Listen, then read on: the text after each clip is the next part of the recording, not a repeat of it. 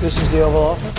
Hey, focus on the field. Focus on the game. Focus on the game. Somebody said, you know, this is uh, the greatest home court advantage that, that you could have, uh, have in this office.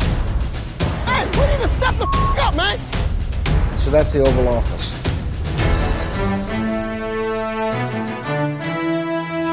Redskins fik sin første sejr, og Chargers tabte til en fyr, der er god til at lyde som en and.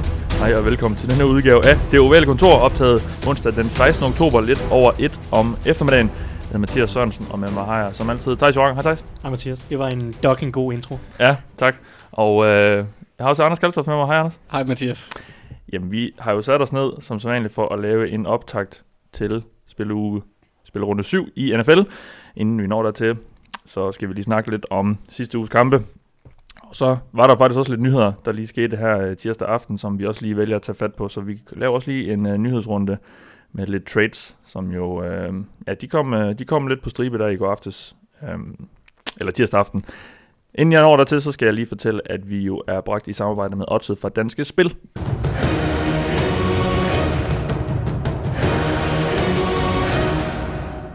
Og vi er også bragt i samarbejde med dem, der støtter os på tier.dk. Det er sådan, så man kan gå ind og støtte os med et valgfrit beløb, der bliver trukket for hver program, vi udgiver. Og øh, det kan være helt ned til 5 kroner. Og øh, i den forbindelse har vi også en konkurrence. Det er jo sådan så, at man kan vinde, hvis man støtter os på tier.dk, så kan man vinde et øh, freebet på 250 kroner til danske spil. Og øh, vi skal have vundet en vinder i den her uge. Øh, blandt dem, der støtter os inde, det er jo sådan, så for hver femmer, man støtter os med, så får man et lod i puljen, og jeg har fundet den øh, savnomsbundne øh, number generator frem her på Google, og øh, der er, jeg satte den til mellem 1 og, og 68, fordi det er sådan, vi lige har fordelt lodderne, og jeg trykker på den her, og så får vi nummer 38. Vi får simpelthen nummer 38, og den, øh, det er Peter Lund Ovesen. Peter Lund Ovesen, tillykke til dig, Peter. Du får et freebet, når vi øh, har dem klar til dig, og så får du lige en, øh, så kontakter vi dig lige, sådan, så du kan få dem eller på din mail. Så øh, tillykke til dig, Peter. Som sagt, gå ind og støt os på 10.dk, hvis du kan lide det, vi laver. Vi får... Øh, vi bruger en del tid på det, forberedelse og også optagelse her, så vi vil sætte pris på hver en støtte, vi får til det, sådan så vi kan fortsætte i samme frekvens, som vi har gjort hidtil. Nå, de her. Ja. Vi skal snakke lidt bold. Som så vanligt starter vi lige med øh, at høre, hvad I tog med jer fra sidste uges kampe. Thijs, hvad øh, ved du mærke? Jamen, jeg blev mærke i uh, Eagles solide nederlag til Minnesota Vikings. Ja. Um, og jeg synes efterhånden, at det ved at være tid til at stille et spørgsmålstegn ved Doug Peterson og Jim Schwartz, den defensive koordinator, og hele det her Eagles hold, fordi det er jo klart, at nu øh, inden sæsonen var de vældig hyped af, af mig selv inklusiv, og jeg synes, de havde det bedste roster Ja. i NFL, og, og så videre, og så videre. Men vi er seks kampe inde i sæsonen, nu er de 3 af 3, og det fungerer ikke rigtigt. Det, det er sløvt meget af tiden, og mod Vikings var det decideret dårligt det meste af kampen. Så altså, jeg, jeg, jeg løftede lidt for det i sidste uge, hvor jeg snak, vi snakkede lidt om play callers og playdesigners og så videre, hvor jeg sagde, at jeg synes ikke, Doc Peterson er oppe på niveau med øh, Andy Reid og, og nogle af de her typer, og jeg synes generelt, at Doc Petersons angreb siden at øh, Frank Reich og John DeFilippo forlod holdet efter Super Bowl-sæsonen, ikke har, altså det er jo ikke et dårligt angreb, og de laver stadig nogle, nogle fornuftige ting, men altså, det er ikke helt oppe i samme gear, og jeg synes, specielt i år har der været en rigtig træls tendens til at, at løbe bolden for meget. Øh, jeg, har, jeg siger det jo gang på gang, men altså, og Eagles lige nu er et af de hold, der, når kampen er tæt, løber af bolden allermest på anden og lang, og det er en, det er en, det er en dødssynd. Det er en dødssynd. Jeg har sagt det så mange gange. Løb bolden på anden og lang, det er bare selvmord for drives. Ja. Og Eagles gør det rigtig meget i starten af kampen, når kampen er tætte. Og så vil jeg også sige, at Eagles lige nu, blandt andet på grund af, at de løber bolden så meget, er utrolig langsomme starter i alle kampe nærmest i den her sæson. Vi kan huske Washington, Inklusive søndags. inklusive søndags. Ja. Washington Redskins i U1. Kan vi huske det? For Washington var de foran 21-0 eller Ja. så de blæste ud af Eagles kom tilbage i anden halvleg. Øh, mod Falcons, der ender de med at tabe, og de, de scorede to field goals i første halvleg mod, mod Falcons, så de har bare det er masse punts og et par turnovers og så videre. Mod Lions, de er bagud med 10 ved pausen. Øh, tillader kickoff return lige i starten af kampen, og angrebet gør ikke rigtig det store væsen af sig. Øh, mod Packers er de bagud 10-0, før de kommer i gang. Vinder så den kamp til sidst, det, er- det er selvfølgelig fint, men altså også i Viking, mod Vikings er i weekenden, de bagud 24-3, før de melder sig ind i kampen, og de ender med at tabe 38 eller andet. Så altså, utrolig langsom starter, og jeg synes meget, at det falder tilbage på angrebet og deres insisteren på at løbe bolden, hvilket er i særdeleshed et problem for deres forsvarssejler. Ja. Uh, og jeg synes, Jim Schwartz altså han er lidt en, en, han er lidt en mand, som godt kan lide at køre en Lamborghini, Lamborghini, men han har en Toyota Corolla lige nu. Ikke? Altså, han, ja. han, han kører sit system, som han altid har kørt. Aggressivt, mange blitzes, efterlader cornerbacks i mange i en situationer på ydersiden, og han har bare ikke cornerbacksene til det lige nu. Han bliver nødt til at justere sit system, og det har været tydeligt i flere uger, men det sker stadigvæk ikke. Han efterlader stadig en, en Ronald Darby, der har meget store problemer med at læse læse altså route recognition, altså læse ruterne, mm. der kommer. Vi har Russell Douglas, der er for langsom til at blive efterladt på en ø med, med en receiver meget af tiden. Så har vi Avonte Maddox og Sidney Jones, der bare ikke spiller godt. Altså den her secondary sejler lige nu, og det må ja. i sidste ende falde tilbage på trænerstaben og Jim Schwartz og, og hele, hele hvordan han bygger forsvaret op. Også bare, der er flere busted coverage, altså manglende kommunikation i, i, i bagkæden og, og de virker bare ikke til at styre på, hvad de laver, og det, altså, det falder tilbage på trænerstaben. Og jeg synes, Doug Peterson og Jim Schwartz har reelt set ikke gjort det ret godt i år, indtil videre. Og, og det, det skal der rettes op på rigtig hurtigt. Med det forsvar, Eagles har lige nu, så kan Doug Peterson ikke gå ud og løbe bolden en hel masse i første kvartal. Så bliver han nødt til at bare sige, okay, vi skal vinde et shootout hver eneste uge, indtil at Jim Schwartz har styr på forsvaret. Øh, og, og det, det ved jeg ikke, om, om de har tænkt sig, og, og, og hvor meget de har tænkt sig at ændre filosofi, men det er i hvert fald tid nu, de er 3 3, og der er ikke nogen katastrofe, fordi divisionen er forholdsvis svag, var ikke, eller Cowboys er også 3 3, nu møder de så Cowboys den her weekend en vigtig ja. kamp, men det, jeg siger ikke, at Eagles er ude af noget som helst, men jeg siger bare, at der, Doug Peterson og Jim Schwartz skal til at steppe op og vise deres mm. værd, synes jeg. Ja. De har været ret, altså meget ramt af skader, det har så også været meget på angreb. Ja, ja det var de også og, sidste år, og ja, det er ja. klart, at det er en del af undskyldningen, men altså gode ja. hold, de forløste alligevel, og, og ikke mindst det, som jeg snakker med Jim Schwartz, altså gode trænere, de justerer jo deres system til det spillermateriale, de har. Og får ja. det maksimale ud af det spillermateriale. De kan ikke bare køre et vildt, altså tilpasse systemet til de spillere, der er. Mm. Det, er, det, er, det burde være coaching basics. Ja. Men øhm, ja. Det så ikke alt for godt ud. Øh, jeg noterede mig jo, at, at Eagles fyrede Zach Brown, linebacker efter kampen, ja. som jo inden i ugen op til kampen, mente, at uh, Kirk Cousins var det absolut svageste led på Vikings' Uh, jeg kan huske, at han sagde hold generelt eller angreb. Så gik Kirk Cousins ud og brændte banen fuldstændig af over for, for Eagles, og så så var Zach Brown fortid. Øh. Ja, Zach Brown han lundede rundt. Det, altså Zach Brown er jo en ret fornuftig linebacker det meste af tiden. Men det straks, der kommer en lille smule modgang, så gider han ikke. Nej. Og det, det, det gad Eagles heller ikke at se på mere. Så, Nej, altså. og det er også derfor, han har, han har shoppet lidt rundt i, i ligaen efterhånden nu, fordi ja, han er jo som sagt ganske talentfuld, men der må, være en eller anden, spille på et der må være et eller andet med hans motor, der ikke altid ja, lige fungerer. Så han sikkert også pisse til i omklædningsrummet. Ja. Det, ellers så bliver man ikke fyret fra det ene hold efter det andet. Så, Ej, altså, altså, man kan gå fra starter til fyret på en, altså så, så laver man noget rod, man gør. Ja. Men jeg vil nu også være sådan lidt en muggen gud, hvis jeg, de hold, jeg havde spillet for, var Titans, Bill Bills og Redskins. Jeg kunne godt ja, forestille mig, at man bliver sådan så, lidt... Så, man, tager sig sammen men man, må, ikke, man altså. må være taknemmelig over, at man overhovedet får et job i NFL. Der er så selv ikke ret mange af dem. Selvfølgelig sandt. Nå, Anders, lad os høre dig, hvad du tog med fra sidste uge. Jamen, jeg tænker, Mathias, at vi ikke bare skal have det overstået med det samme. Uh, jeg ved godt, at du nok allerede er gået over til full-blown nihilisme. Uh, men puha, det må stadigvæk have gjort ondt at se på her uh, i weekenden. Altså, det skal lige siges, medmindre du bliver seksuelt opstemt af at se Andy Dalton kaste jump balls til Jordan Tate. Det gør jeg lidt. Det gør du det. så, det, så det, var, det var en okay kamp. Ja. Ja, Ej, det er ikke kønt. Nej, det er det bestemt ikke. Altså, men, men det her, det, nu skal vi ikke kun fokusere på det negative. Øh, anden rundevalget fra i år, Drew Sample, han lavede et blokering på returnet, øh, som de scorede på. Ja, ja det er også fint. Så ja, ja. Der, der er lidt... Øh... Man tager jo også øh, special teamer i anden runde, det gør man jo. Det gør, ja, man, det gør Patriots selvfølgelig, og Patriots har vundet ret mange Super Bowls. Ja, det er det. Så jeg tror, ja. lad os bare sige, det er den filosofi, vi kører efter. Ja. men, men den kamp, det var, jeg vil godt nok sige, jeg jeg er overrasket. Bengals Ravens for lige. Ja, ja, ja. præcis, men, men mit, mit take er nu egentlig mere AFC North generelt. Ja. Virkelig øh, sådan er faldet fra tænderne i forhold til at være, generelt set har bare været en gennemgående stærk division, hvor der så altid, næsten altid lige har været et hold, der bare var pillelendigt, og mm. det var typisk Browns. Ja. Øh, det er det så lidt igen i år, nu har vi to. Måske tre, måske fire. Det, det er svært at finde ud af. Browns er i hvert fald svært at regne med. Det er jo det. Og, og Bengals kan man vel efterhånden godt sige, at vi kan regne med, at de kommer til at sutte ja. resten af sæsonen. Ja. Øh, men jeg vil ikke sige, at jeg er tilfreds med resultatet af den kamp, netop fordi Bengals var... Øh, de var virkelig dårlige. Altså, det var sådan uhyggeligt dårlige. Øh, jeg tror, deres længste jar øh, run, hvis man tager det til væk, deres reverse øh, løb, eller sådan ja, lidt sweet. fikse, ja, ja. ja, så havde de i deres længste løb var 10 yards, ja. eller, eller 3 yards, og så var Mixon, han var ikke eksisterende i løbespillet. Det var, det var bare kedeligt at se på. Ja. men jeg tror, jeg kan ikke huske, om det var den kamp, eller en eller anden, en forrige, hvor han var sådan 12 for 15 yards, eller et eller andet. 12 ja. løb for 15 yards. Altså, de kan slet ikke løbe bolden, og det er, jo, det er vi jo ikke altid nødvendigvis, øh, altså, altså Imod. Imod, at, at man ikke øh, kan, eller, eller, men hvis man så gør det, så, så skal det også være, fordi man er god til det. og Det, det, det, gør, det, kan, det er de bare ikke, fordi de har ikke nogen offensiv linje. Men det er også her, jeg synes egentlig, det giver et, et ret godt eksempel på, hvad, altså fordi, som jeg ser det lige nu, du er Ravens klart dem, der, der, der tager teten i den division ja. også, og står med de bedste kort på hånden, fordi de trods alt ikke er afhængige af en backup quarterback, og de har ikke gravet noget, altså de har vundet nogle kampe. Øh, det er også bare det hold, jeg stoler mest på lige nu i Lige præcis. Altså, Trænerstaben er, er exceptionelt dygtig. Ja. Øh, men jeg er ikke tilfreds med resultatet af den kamp, fordi jeg føler, at Ravens de ikke udnyttede de muligheder, de havde, og de var lidt for empfindige med bolden. Blandt andet skal Mark Andrews til at tage sig sammen og holde op med at vise, at han kan hurdle folk.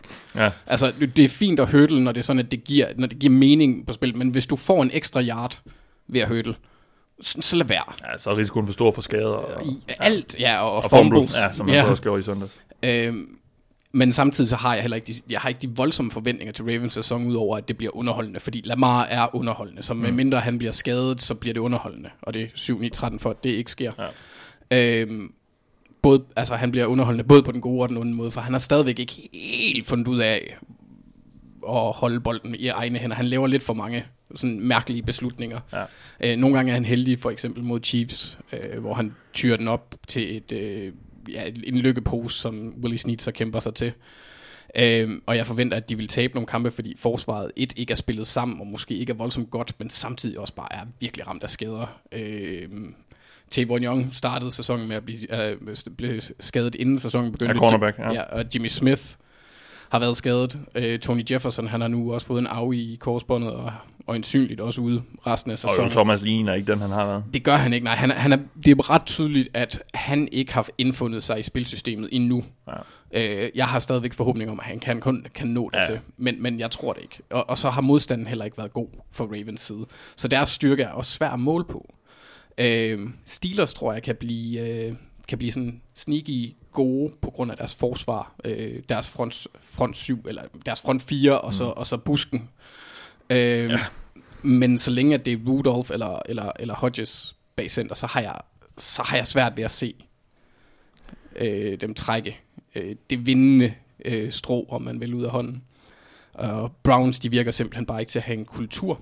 Øh, men jeg synes også, at det er lidt meget for langt af en første, hånd, øh, første års øh, cheftræner, at det allerede er på plads. Ja. Øhm, så, øh, men de, de har bare ikke imponeret. Der er bare ikke rigtig noget, hvor man tænker, yes, det her det er et stærkt hold. Nej. Jeg tror så til gengæld, at Ravens kan nå til det punkt. Det kan Steelers måske også, hvis deres forsvar opper sig øh, fra Steelers side. Jeg ved godt, at Tyson sidder og siger nej. Men hvis det er sådan division... Nu mister de også Stefan Tuitt, der er en af deres ja, det gør det, det gør det spillere på linjen. Der, ja. Det gør det svært, for det handler netop... For, hvis Steelers overhovedet skulle have en chance, så handler det om, at forsvaret bliver vanvittigt godt, og at ja. angrebet så laver få fejl. Det er sådan den typiske måde at vinde på, hvis man... Ja har en UF'en quarterback. Ravens, der er de meget afhængige af, eller 100% alt ligger på skuldrene af Lamar. Ja. Så. Ja, Tuitt er et stort slag, uh, Thijs, ude for sæsonen med en, uh, i hvert fald på, rådet på IR, med en uh, overvejet brystmuskel, ja. ja. Uh, altså har spillet en rigtig god sæson indtil videre. Han har været helt forrygende. Han ja. har været Steelers' uh, bedste spiller, ja. faktisk. Overordnet set, vil jeg sige. Uh, på tværs af alle positioner. Han er god i et par nu. Han har været god i et par år, men han har taget et skridt op nu. Ja. I stedet for bare at være god, så har han været blandt de 10 bedste defensive tackles i ligaen i år. Ja. Så det er et stort slag, og, og det...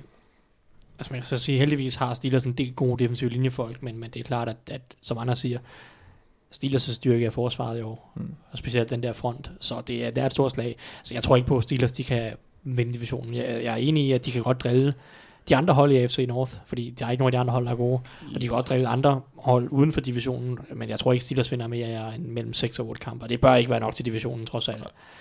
Um, så nu må vi se. Hvordan sidder man egentlig som, som Steelers nu? Fordi nu, nu følger jeg jo Bengals, og, og så, når sæsonen er gået, som den er gået, så altså, jeg er egentlig ikke, på nuværende tidspunkt ikke særlig utilfreds med, at de taber. Fordi de kan lige så godt bare tabe nu, og så få det, der, og få, få det der top 3 valg. Ja. Men, men som Steelers fan, der må man jo sidde lidt, fordi jo mere de taber, jo, jo højere valg skal de, skal de jo give væk, eller sådan, fordi de, de har jo uh, traded sig. Altså, sidder du og håber lidt på, fordi man kan jo heller ikke regne med, at de, de egentlig kan noget i år. Sådan for, for alvor. Ja, men Steelers skal vinde så mange kampe som muligt. Det gør, jo, jo, ja, flere, kampe, de, jo flere kampe de vinder, jo bedre bliver den der Minka Fitzpatrick trade. Ja, det er klart.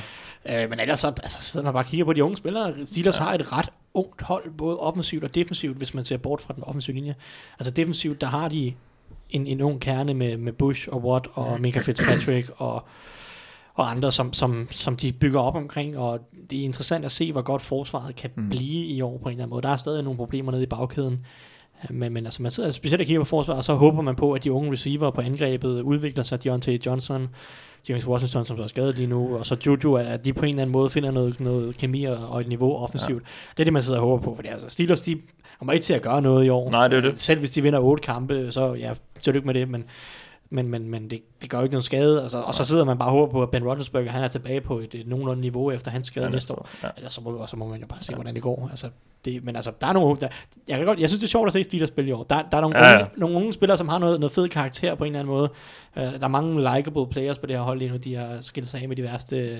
Uh, kramy, krapyler. krapyler i omklædningsrummet, ja. Jamen, det, det er også mere det der med, altså, fordi, ja, som sagt, nu, nu håber jeg bare på, at det går så galt som muligt nærmest for Bengals, sådan, så de kan få ryddet ud også i, uh, i alle de gamle veteraner, der runder rundt på, på dyre kontrakter osv., men, uh, men Steelers skal jo spille lidt for ikke at, at, at miste alt for meget i den der Fitzpatrick trade. Ja, og de, de, de er heller ikke rebuild, altså selvom, Nej, det de, det. selvom de er dårlige år, ja. så vil de helt sikkert være i gåsøjne all ja. in igen næste år. Fordi det er sådan Big et opvarmningsår måske Big, næste år. Big Ben forventer sig at være ja. tilbage, ja. Lad os gå videre til nyhedsrunden, fordi som sagt, så kom der godt gang i trade tirsdag aften. Det startede med, at Rams traded sig, i hvert fald det, i den rækkefølge, det blev meldt ud i, der kom det først ud, at Marcus Peters, Rams' øh, profilerede cornerback, som så ikke har haft øh, en super god karriere i øh, Los Angeles, han var blevet traded til Baltimore Ravens for, øh, der så sender linebacker Kenny Young, og et femte valg den anden vej. Så gik der en, øh, hvad, 5-10 minutter, i hvert fald på min øh, Twitter-tidslinje, så så jeg, at øh, Rams også havde handlet sig til offensiv linje med Austin Corbett. Han er vist primært øh, guard, men jeg tror, han, han er blevet kastet lidt rundt over det hele på den her Browns-linje. Um, for et femte valg betaler øh, Rams for ham, og så går han jo fra en dårlig linje til en anden. Jeg ved ikke, hvor stor en opgradering det er. Det kan vi snakke om lidt. Og så, og det var så mens jeg sov, fordi jeg vågnede op til den her nyhed om, at Rams havde handlet sig til Ja, og det er også en, øh, en stjerne cornerback. Ja, ja. Um, de så får ind Jalen Ramsey for to første rundevalg, et næste år, et i 2021, og et fjerde rundevalg i 2021 også, som uh, Jaguars får. Lad os lige bryde det lidt ned, uh, Anders. Ja. Marcus Peters, ny Ravens-spiller. Ja, hvis det havde været i 2015, så havde jeg været ovenud lykkelig. Ja. Lige nu der tænker jeg bare... Øh, Ja, fordi han var jo en øh, kæmpe stjerne i Chiefs, øh, kendt for de her kæmpe spil, ja. som han lavede mange, en, en hel masse interceptions, han lavede. Så var der også en hel masse store spil, han gav op, men det var sådan lidt øh, swing og miss med ham, og der var rigtig mange swings, øh, i hvert fald i de første par år, øh, store highlights. Øh, det er så ikke øh, været super godt i Rams, slet ikke sidste år var han, øh, var han særlig imponerende. Nej, og i år har han heller ikke set god ud. Der og været skadespredet også, skal det så sige. He- helt sikkert, men altså vi har brug for flere cornerbacks, det er jo klart, og, og vores, vi er blevet ramt af skader øh, ret voldsomt øh, på den position. For inden sæsonen var det vores absolut dybeste og stærkeste, det var secondary, og der, den er, de er bare gået ned som fluer. Ja. Men jeg må ærligt indrømme, at jeg sad, og særligt efter jeg vågnede i morges, følte jeg som om, at, at, at, at hvad, hvad, hvad kan jeg, sige, jeg var den syge tante, ingen gad at have med til deres fest.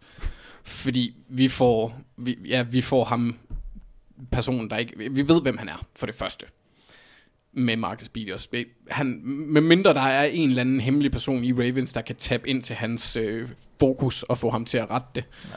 Så Ja, fordi han har, der har også været historie om, han, er, han har netop bare været lidt ufokuseret måske. Eller... Det, kunne jeg, altså, det kan du også bare se på den måde, han spiller på. Ja. At han, altså, han vil ikke tage så mange chancer så ofte og blive brændt så ofte, hvis det var sådan, at han var lidt mere fokuseret. Ja, og der er også en grund til, at Rams sender ham afsted allerede eller kun et år, eller andet år efter, de har, de har traded sig Ja, og prisen er jo heller ikke voldsomt dyr, selvom jeg nu hellere så, at vi, altså i den her situation, vil jeg gerne have beholdt Kenny Young, fordi vi tog ham i fjerde runde sidste år, og han har vist glemt, han er selvfølgelig ikke, en ud, han er ikke færdigudviklet, og så synes jeg, det er kedeligt at, at sende ham afsted for en spiller, som vi ved, hvem er som godt nok kan lave spil. Øh, han lavede jo en interception forleden, men det blev så også kastet lige til ham.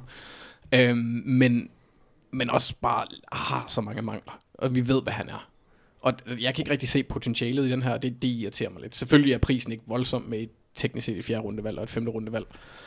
Men jeg ville altså hellere have, at de havde satset, øh, satset lidt, og så smidt to efter Ramsey, for at være, være helt ærlig. For jeg tror ja. heller ikke, at Ravens kommer til at vælge højt. Så sådan, i forhold til omkostningerne kapitalmæssigt, så vil det have givet mere mening, synes jeg. Ja. Og så Austin Corbett, til Rams. Øh, jeg vil sige, jeg er ikke enig. Ja. Jeg, er ikke enig. Nej, okay. jeg synes, det er en fin chance at tage med Marcus Peters. Okay. Jeg synes ikke, altså prisen er fuldstændig ligegyldig for mig. Det kan godt være, at Kenny Young var et fire rundevalg sidste år, men han er allerede helt ude i kulden. Altså det, det, med, al, med, med stor sandsynlighed er han ikke en startende linebacker for Ravens på noget som helst tidspunkt i de fire år, han ville have været hos holdet, inden han ikke blev forlænget, vil jeg tro. Og, og Marcus Peters, sure, det er ikke en spiller, der nødvendigvis kommer ind og gør noget, men der er en chance, og jeg vil sige, så meget dårligere er han ikke end hvad Ravens, eller han er ikke dårligere end hvad Ravens har haft rende rundt øh, med Morris Kennedy og Anthony Everett.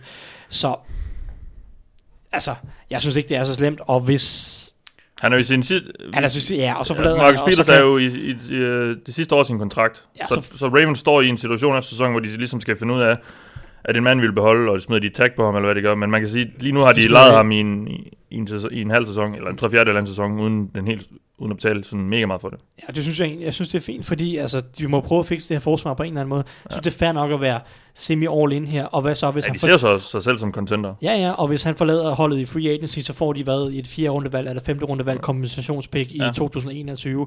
Så, altså, eller for, mere jo. Ja, eller mere, hvis han ja, gør det godt. Hvis han gør det godt, ja. øh, så, altså, jeg synes, det er en fin, fin chance at tage for Ravens. Det er klart, at Marcus Peters er ikke den, han var i 2016, hvor han var allerbedst. Men Altså, hvad, jeg kan godt forstå, at Ramsey havde også været cool. Det har været ah, de, altså, decideret ulækkert med Marlon, Marlon Humphrey. Humphrey og ja. Ramsey. Det var altså også bare det billede, der kom ind i mit hoved. Ja. Og det, det er nok også derfor, jeg er lidt ekstra bitter. Selvfølgelig er Marcus Peters og prisen, det er jo fint nok, og han er en fin spiller. Mm. Jeg, jeg vil bare hellere have haft Der er meget upside, kan man sige, i, i handelen, ud fra at de ikke betaler så meget måske. Ja, altså hans løn er på omkring 5,1 eller andet, ja, jo, ja. som, som, som Rams jo nok har betalt en del af også allerede. Øh, det, eller det har de. Ja, ja. Øhm, så han er jo ikke dyr på den led. Jeg, jeg, det er bare, jeg vil hellere have, have haft, man så lidt mere fremad. Men okay. det kan jo stadigvæk lade sig gøre. Marcus Peters er jo ikke voldsomt gammel, men ja. jeg tvivler lidt. Men som Thaj siger, han er ikke en dårlig spiller, han har bare ikke været... Han er ikke, han er ikke Jalen Ramsey. Lad os lige vende, øh, inden vi går til Jalen Ramsey, han, som jo er den klart øh, sjoveste at snakke om. Men lad os lige hurtigt vende Austin Corbett, øh, Thijs. En, mm. en offensiv linjemand, som altså har han overhovedet spillet for Brown? Han har overhovedet startet... Jeg tror ikke, han har startet nogen kamp. Måske spillet, måske spillet en enkelt kamp eller så, to. Som så han, har, han har ikke startet på en ret dårlig linje. Og så ja. handler Rams så til ham, som virkelig har brug for hjælp. Altså, ja. vi skal jo ikke forvente ret meget af forandring der, i forhold til Rams' styrke. Altså, ja, det... Nej. Altså, Corbett har blevet valgt højt i anden runde, meget højt i anden ja, sidste runde. År. Sidste år. Ja, sidste år, ja. Øh, ja. Ikke. 33. valg overall, ja. ja. ja. Øhm, og der var store forventninger til James Brown, og jeg ved ikke, fra første Floyd i Cleveland i training camp, var der nærmest forvirring om, hvor han skulle spille. Det var sidste år med Joe Thomas, der gik på pension, og så var der sådan snak om, skal Austin Corbett spille venstre tackle? Det gjorde han i college, men alle sagde, han er nok bedst indvendigt i NFL. Han ligner en spiller, der er nok bedst, vil være bedst indvendigt i NFL. Og så kørte Browns hele deres cirkus på venstre tackle øh, i første halvdel af 2018-sæsonen, hvor Corbett han startede training camp som venstre tackle, og det fandt de hurtigt ud af, ah, ah, no way. Ja. Og så skulle han ind, måske spille guard, men der havde de bare allerede Betonio, Treader og Kevin Seidler, Øh, så han spillede ikke i 2018. Så trader de så Kevin Seidler væk her i, i årsseason, og så tænker, der var der mange, der tænkte, okay, lad os håbe, at Austin Corbett, han kan vinde det job. Det er ja. det, er det, han har tiltænkt. Problemet var bare, han var så dårlig i training camp og i preseason, at Eric Kush, han vandt jobbet. Så Austin Corbett har nu været to år, eller han var lidt over et år, halvandet år hos Browns, og han har været en katastrofe, altså en katastrofe og en skuffelse på alle punkter, hvad de har prøvet ham, og derfor har han ikke spillet ret meget. Og så det er derfor, jeg skal ikke forvente ret meget hos, hos Rams, og han kommer ikke til at fikse den linje. Nej. Det er klart, at de gør det, fordi de synes, de mangler noget, noget dybde. De har lige fået Joseph uh, Noteboom skadet for sæsonen, der ja. starten af venstre guard. Uh, og Jamil Demby, som har startet i stedet for, har været en kæmpe katastrofe. Det er nok den dårligste offensive linje, man har set i NFL i år. I de to kampe, han har spillet. Han spillede også noget i, ja. jeg kan ikke huske, om det var U2 eller U3, hvor han kom ind, da Austin Blythe blev kortvejs skadet. Øh, og han er bare en katastrofe at se på, så de skal prøve noget andet, om det så bliver Corbett eller, øh, hvad hedder han, Edwards, som de draftede af Wisconsin i, jeg ved ikke, 6. runde eller noget stil, har der også været snak om. Og en af de to skal have chancen, det må de så prøve at finde ud af. Men øh, ja, det kommer ikke til at fikse den offensive linje, tror jeg. Nej. Men øh, de kan håbe, han er stadig ung, Corbett. Nogle, ja, ja. nogle gange så sker der et eller andet, når de kommer et andet sted hen. Ja. Godt, så lad os gå til Jalen Ramsey-handlen, fordi øh, altså i det bagspejl var, kunne man måske godt se den lidt komme, fordi øh, efter Rams havde sendt Marcus Peters ud af LA, så stod de jo sådan set uden øh, et par cornerbacks, efter også at have sat Akib lige på, på IR tidligere på ugen. Men de fyldte så øh, lidt ud på positionen ved at hente Jalen Ramsey, som sagt, øh, stjernecornerbacken i Jacksonville Jaguars for to første runde og et fjerde runde valg. Um, øhm, lad, os, lad os lige starte med prisen, Anders. Hvad, hvad synes vi? Det. Altså, øh, man skal, som mig og Thijs, vi snakkede inden, om, øh, inden, inden vi begyndte at optage, så for mit vedkommende, hvis man deler det op i, i, to, man skal selvfølgelig tage den kontrakt, han ser ud til at skulle få Ja, det er jo også lige en lille situation. med ind i det, fordi for selve holdopbygningsdelen kan det være problematisk. Hvis man bare kigger på det, de har sendt afsted for at, at få ham, så synes jeg ikke, at to første rundevalg fra et hold som Rams, som man må formå, formode. Måske, ikke, måske i år kan det blive i, i de høje teens, eller, eller mellem teens. Men i, i 2021 regner med, at Rams bliver et godt hold, der kommer til at, at, at max drafte i, Det er også stadig noget at 20'erne. blive i år. Ja, præcis, men hvis, hvis du for eksempel siger øh, to, øh, to første rundevalg i, i 20'erne, og et, øh, hvad er det, et fjerde rundevalg, han også, ja. som også ligger i 20'erne, for Jalen Ramsey, for en spiller, der er top 3 på sin position, og, mm. og det er måske den bedste, når han er på, ikke? Mm. Det synes jeg ikke er dyrt. Nej. Problemet kan komme, når det, hvis det får alt for høj øh, indflydelse, som Tyson blandt andet nævnte øh, øh, backstage, om man vil, øh, fordi de har nogle øh, store kontrakter i Rams Det er til, det, til ja. Gurley, til Goff, øh, Donald, og så øjensynligt Ramsey, når den kommer. Ja, Øh, øh, han, så, så han er lige nu i sit, sit fjerde år sin kontrakt, så han er stadig rigtig billig. Næste år har han på sin femte års option, som Jaguars, så vidt jeg kan se, allerede har aktiveret. Ja, og Men, altså, de skal forlænge med ham i offseason. Alt, alt Ja. andet, altså, det, det er den eneste mulighed. Lad os Ja. bare sige det sådan. Det Ja, skal ja. nok komme. Ja, det er det. der bliver han den bedst betalte cornerback i ligaen. Og det er jo det det, det, er jo det, vi snakker med Laramie Tunsil. Uh, han, Tunsil, han kan gå ind til den GM, som Texans så ikke har, og sige, uh, jeg skal have så og så mange penge. Ja. Og de kan ikke gøre andet, fordi de har betalt så meget for ham. Det, det samme kan Ramsey jo. Ja, ja, og, og, men i forhold til Tunsil for eksempel, hvis man kigger på de to seneste kampe, så er, er Deshaun Watson ikke blevet ramt lige så voldsomt, så det har jo haft en effekt, og hvis ja. det har den effekt, så det er jo vanvittigt billigt for, der, for ham. Øh, sådan, Jo jo, øh, hvis, men det er jo selvfølgelig en anden situation. men så. der er også nogle ret store huller på, for eksempelvis den offensive linje, som, som jeg vil sige lige nu holder Rams mere tilbage måske. helt Og sikkert. det er det der er problemet. Altså Rams lige nu er i gang med at bygge et sindssygt top-heavy hold. Altså som, Ja. ja. som jeg siger, med, med 4, 5, 6 mega dyre spillere, ja. som kommer til at tage rigtig meget af cap space. Og holdet begynder bare at have nogle huller på andre positioner. Du nævner den offensive linje, som er det klart store problem lige nu. Ja, De Whitworth mangler- ligner ikke sig selv. Nej, Whitworth, han er, han er, Whitworth, han er nok heller ikke den næste år. Han, Nej, han er ved formentlig gammel. Ja. går formentlig på, på pension. De andre fire er ikke ret gode i år. Øh, og så, de mangler en edge rusher, vil jeg sige. Det kan godt være, at de har Dante Fowler, men han er formentlig også væk næste år. Mm. Han har i hvert fald ikke kontrakt næste år, og han er bare heller ikke særlig god. Nej. Øh, de mangler linebacker. Corey Littleton er free agent efter, efter, næste, eller efter den her sæson.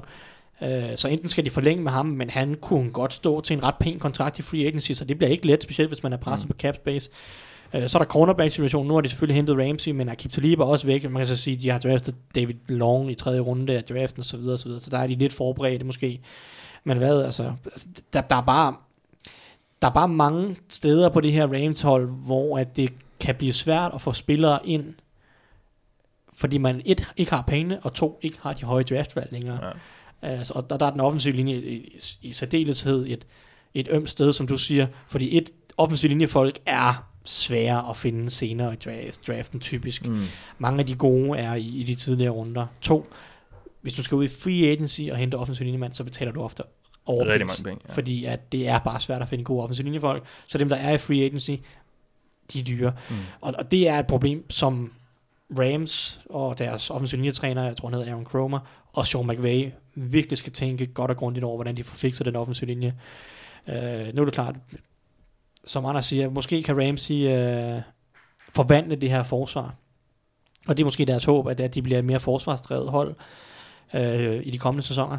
Med, Mm. med Ramsey og Donald som de Ja. helt store hjørnesten på, Ja, på ja. det her forsvar, og så ellers et par solide andre spillere som John Johnson og en, en erfaren Eric Weddle og så videre, så videre, men der er, altså, det er virkelig et risikabelt at sætte alt på sådan 3, 4, 5 meget dyre spillere, og så have nogle solide huller på mange Mm. andre positioner.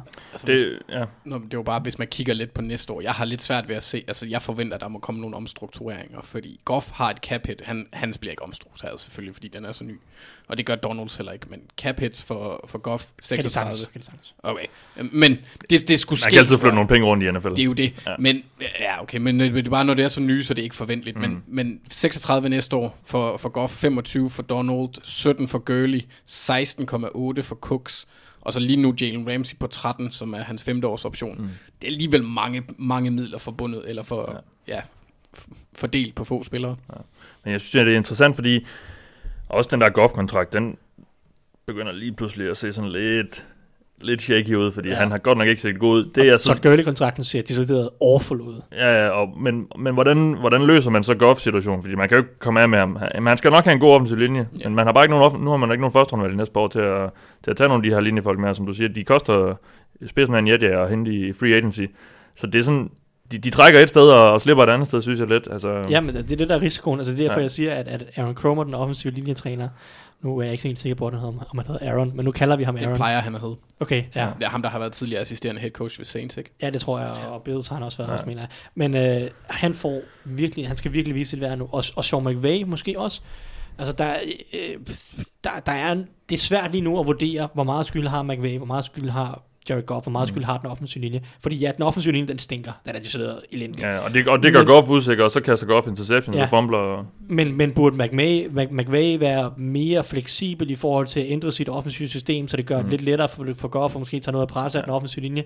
Det er også en diskussion, man godt kan have lige nu, fordi McVay ja. kører stadig sit system ja. og prøver at få det til at virke i en eller anden grad. Mm. Det virker bare ikke nær så godt. Et, fordi der er mange, der har fundet ud af, hvordan man bedre kan forsvare sig imod det. To, Super Bowl, ja. to fordi den offensive linje, den sejler fuldstændig. Ja. Og det er så, altså, det er svært at finde ud af, hvor meget skyld skal McVay have, hvor meget skyld skal Goff have, hvor meget skyld skal den offensive linje have. Og der er ikke rigtig nogen af de tre ting, der kommer til at ændre sig, lad os sige næste år. Den offensive linje kommer sandsynligvis stadig til at være mange af de samme spillere. Jared Goff er der stadig, McVay skal nok også stadig være der. Der er de tre ting, skal finde en måde at løfte niveauet, mm. og, og, og det er jeg ikke sikker på, hvordan skal ske, men, men, men det, det er det, der bliver et helt store, interessante punkt. Og det er selvfølgelig klart, det hjælper rigtig meget, hvis forsvaret kan blive bedre, mm. og det er selvfølgelig det, de håber på, men Rams, de, de, de satser her. Ja. Nu, nu har vi snakket rigtig meget fremtid for, for Rams, og hvilken position det har, det sætter dem i. Lad, lad, os, lad os lige vende i, i år, fordi det er jo i år, de tænker på nok, øh, når de også laver den her handel, må man næsten gå ud fra. Det, det, det, det er selvfølgelig, fordi han også er tilgængelig nu, Ramsey, fordi han har brokket sig så meget, og, og, og lå mig, må ikke også, det der, den der rygskade lige pludselig blev meget bedre i, øh, i, i øh, for, for Ramsey. Men altså, hvor, hvor efterlader det Ramsey i år? Altså, Altså, jeg har stadigvæk ikke ret meget tiltro til dem, også altså, delvist, fordi den offensive linje er elendig, og gør Goff, eller den er ikke god i hvert fald, og gør Goff ikke er en god quarterback. Han er mm. i hvert fald ikke en 100 millioner, en millioner dollars værd. Nej. Samtidig Gurley, som, altså running backen er relativt vigtig i McVay-systemet, og Gurley har bare, altså han løber stadigvæk bolden enormt meget, men han er ikke exceptionel længere. Nu er han mere en between the tackles løber, og det, det er bare ikke det samme. Han kan ikke gøre, han kan ikke gøre forskellen. Så jeg har også svært ved at se dem komme op og konkurrere ja. med øh, mastodonterne i NFC, selvom ja. det er en broet skare, der er lige nu. De spiller også lige pludselig en division, der har to øh, rimelig spændende hold i form af Seahawks og for Niners, der, der ud af. Ja, og spørgsmålet, altså, jeg, jeg er stadigvæk sådan øh, vent at se med 49ers, fordi ja, det, det er også. Ja. Men de har et forspring, der er relativt godt. Altså, ja. det, det, er jo, det er jo den fede måde på, for ja. dem, ikke? Altså, de kan godt tåle at fejle. Øhm, og Seahawks har MVP-favoritten. Ja, ja, altså, ja. Så.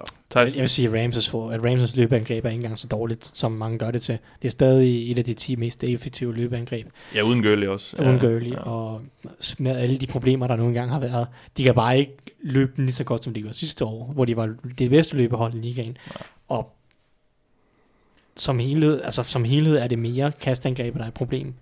Jared Goff slash den offensive linje. Og ja, altså, det er klart, det har været federe at have en mere skadesfri, eller en mere øh, livlig, livlig, livlig girly, øh, og et bedre løbeangreb, men det er ikke det, der er problemet. Nej, men nej. Øh, ja.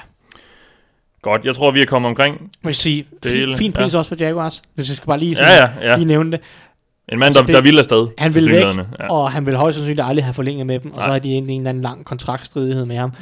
Og få to, første, og, ja, ja, og få to første runde, også for et hold, som jeg, jeg ved ikke engang, hvad jeg skal, om jeg skal definere Nej, dem som i rebuild, ja. eller hvad jeg skal, fordi det er en lidt mærkelig situation med, med Nick Foles, som ja. de har betalt en del for, og så Gardner Minshew, og så videre. Nu skal vi så se, at Minshew han spillede ganske skrækkeligt i weekenden, så det ja. kan være, at han er kommet lidt ned på jorden nu. Men, men, men det er fint for Det er også noget godt forsvar. Også med godt forsvar. Og spørgsmålet er, om der er nogen af dem. Altså, Tom Coughlin, han får jo nok lov til at blive, men resten kunne jeg godt se blive øh, økset. Men det er rigtigt. Jaguars står måske over for i hvert fald at skulle om at blive forsvaret også lidt, fordi der er også en Calais Campbell, der bliver gammel, og altså, mm. nogle, nogle, nogle positioner. Nu er der også en cornerback. cornerback. Er forlænget med Yannick Ngakwe nu? Nej, nej, det er det. Og man skal ud og finde en cornerback på et eller andet tidspunkt. Nu har de i hvert fald noget ammunition til at kunne, til at kunne manøvrere, med, manøvrere lidt. Nå, lad os lige tage et punkt mere, fordi jeg blev mærke i, at Marcus Mariota, han er bænket til den kommende weekends kamp, så Ryan Tannehill tager over. Jeg synes egentlig ikke, vi behøver ikke vende så meget med, hvad det ligger i forhold til Titans chancer den her uge, men jeg synes mere, det er interessant, om, øh, om det her var, øh, var slutningen på Mariotas tid i Titans. Jeg, jeg kunne godt se ham komme på banen igen i år, men om det her det ligesom har tegnet på, at de er, er, sådan, de er ved at være på vej videre, ja. øh, og det ligger så, så også op af et spørgsmål, jeg har fået fra Mikkel Guldbjerg Jensen, som så også spørger om Winston. Nu holder vi så lige til James Winston i, i Tampa Bay, men nu holder vi os lige til Mariota. Øh, spiller han for Titans næste år? Nej. Nej. Øh, ja, de, det, det her, det var, der er ikke nogen, jeg, synes, jeg tror ikke, der er nogen vej tilbage herfra. Nej. Øh, når de først har taget beslutningen en gang, så, øhm, så kan jeg ikke Ja, se dem vende tilbage til ham, og altså med, med nok sådan selvtillid eller Ja. tiltro til ham. Spiller på sin 5 års option nu. Øh, Ja. ja. Og, og det er jo også et eller andet sted fair nok, han har ikke vist den udvikling. Man kan så også diskutere angrebet som helhed og den offensive trænerstab omkring ham i de her sæsoner. Øh, først Mike Mularkey, og så siden øh, øh, nu Matt Arthur Smith. Ja, øh, Arthur Smith og så Matt, øh, øh, ja, Matt LaFleur før det, og, Ja. og så videre. Der, der, der er mange problemer på det her Titans-angreb som udgangspunkt. Øh, den offensive linje er ikke så god, som den burde være i forhold til, hvad der sådan relativt set er blevet postet i den af, af, af ja, hvad hedder det, investeringer. Og så deres receivergruppe er stadig god. Og så vil jeg sige, jeg er ikke ret imponeret over Arthur Smith og, han, Arthur Smith og hans angreb. Jeg synes, at der er utrolig mange isolation routes fra receiverne. Altså ruter, der ikke hjælper hinanden Mm. med at, eller komme fri. Og så har, jeg, så har jeg det rigtig svært med, at der er så mange rutekoncepter, hvor der kun er to eller tre receiver ude på, der, der kun er to eller tre ruter per spil. Øhm, og jeg synes ikke, det passer til Mariota. Der er mange af de her angreb, som han har været i, øh, Mike Mularkey og Arthur Smith, som virker til at være ret vertikale angreb, altså gerne vil kaste bolden ned ad banen. Jeg, synes, jeg har aldrig syntes, at det var et angreb for Marcus Mariota. Øh, Dem, der har hørt mig snakke om Mike Mularkey Mm. og hans exotic uh, smash mouth, eller hvad han, hvad han Ja. har kaldt det, hørt, kunne også høre mig brokse over, at at, at, der, at det ikke var, der var ikke nok korte rytmekast, som jeg, jeg synes Mariota er en rytme-quarterback, der skal leve på, at lynhurtigt komme afsted med bolden. Uh, han er ikke god til at stå inde i lommen i lang tid og presse bolden ned ad banen. Og han har aldrig haft et offensivt system, hvor, som passer til ham som sådan. Ikke at det skal undskylde Mariota, fordi øh, sandsynligvis så er han bare ikke god. Men han har bare heller ikke haft gode forhold i Titans på, på mange områder, mm. både receivermæssigt og koordinatormæssigt. Ja, altså fire af slagsen på den offensive del er jo også relativt meget på, på så kort tid. Altså fire offensive koordinatorer. Ja. Ja. Ja, Jeg kan huske dengang, Alex Smith, jeg tror han havde seks i sin første seks år. Eller Ja, eller var altså, det- fuldstændig ubrugelig, det Ja, ja, han præsterede før Jim Harbaugh kom Præcis, til ja, ja, 49ers. Og jeg tror da sagtens, der er nogen, der kan se et lys i, i Marcus Mariota. Altså, Altså- Redskins. ja, ja, ja, de har jo Haskins. Altså, ja, det Ja. er så vise, om de har. Jamen, altså, jeg tror også nok, at han, han, han, kommer, han kommer et eller andet sted hen næste år på en semi-backup-kontrakt, eller på et, en kontrakt, som siger, vi starter dig indtil vores rookie er klar, altså en situation, hvor mm. De drafter en, en rookie midt sidste første Ja. runde, og så har de Mariota indtil da. Ja. Altså, jeg tror nok, at vi skal se ham i NFL igen. Det er ikke sådan, tror jeg helt det, det er ikke Nathan Peterman, uh, goodbye Charlie. Uh, vi kommer aldrig til at se dig igen. Men, men hans tid som, som starter er, er over her lige i første omgang. Og så i forhold til Titans nu her, jeg tror ikke, Ryan Tannehill kommer til at løse noget som helst. Jeg tror ikke, det bliver, Nej, jeg tror ikke, det Nej. bliver bedre. Men nu er det noget nyt, og det er jo også nogle gange, trænerne bliver nødt til at prøve at sælge det til holdet, at nu prøver vi noget andet, fordi ja. det Ja. har været så dårligt. Bare for at holde en eller anden form for gejst i truppen. Altså, Titans er 2 og 4 nu, og det ser sort ud. Og de er lige så ustabile fra uge til uge, som de har været de sidste 4-5 år. Jamen, Det er de bare dårligere. Ja, nu er de så Mm. bare endnu dårligere, ja, og endnu mere ustabile, ja. Men de, de dukker jo stadig op en gang imellem og slår nogle af NFL's bedste hold. Altså, så det... Skal, Ra- skal Ravens møde dem i år, så bliver jeg lidt bange. Ja, men lad os, øh, apropos, Nej. og snakke matchups. Så lad os gå til ugens kampe og ugens matchups. Jeg har bedt jer om at tage et par med hver. Anders, vil du ikke lægge ud? Jo, øh, mit første matchup, det finder sted i øh, kampen mellem Cardinals og Giants. Ja. Så øh, en kamp uden de store, kan man sige, øh, ramifications for selve slutspillet. Men på den ene side, der har vi den, den lidt frække dreng, som spillermæssigt i klassen i, i, i Kyler Murray, øh, der møder et helt igennem elendigt forsvar hos Giants. Så jeg er meget spændt på, hvordan deres angreb kommer til at udfolde sig, om de kommer til at... Altså, for de har mulighed for at lave en pragt præstation nu. Ja. Og det, det er jeg meget spændt på. På den anden side, der har vi den højere håndede version af Ned Flanders. Og øh, det er selvfølgelig øh, Daniel Jones. Danny Dimes, ja. Ja, jeg vil ikke sige, at han er NFL's version af Ned Flanders, fordi vi har også en rødhåret i Carson Wentz, og så den øh, afroamerikanske i, i Russell Wilson. Øh, kedelig, han er ke- kedelig som dagen er lang, øh, men, men når han tager sin trøje af, og, eller hopper ned i en skidragt, så er der potentiale for, at der er nogen, der siger stupid sexy Flanders. Så øh, jeg er meget, meget spændt på at se, hvordan han også får, formidler sine muligheder mod et, et Cardinals forsvar, der ved Gud ikke har været imponerende. Nej.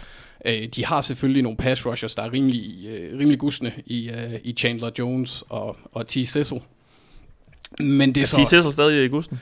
Han, han er gusten på den måde, han altid har været. Øh, ubehag... Altså han ser gusten ud jo. Er ubehagelig at se på, og så ja. skal han nok, han skal nok irritere en venstre tackle eller to.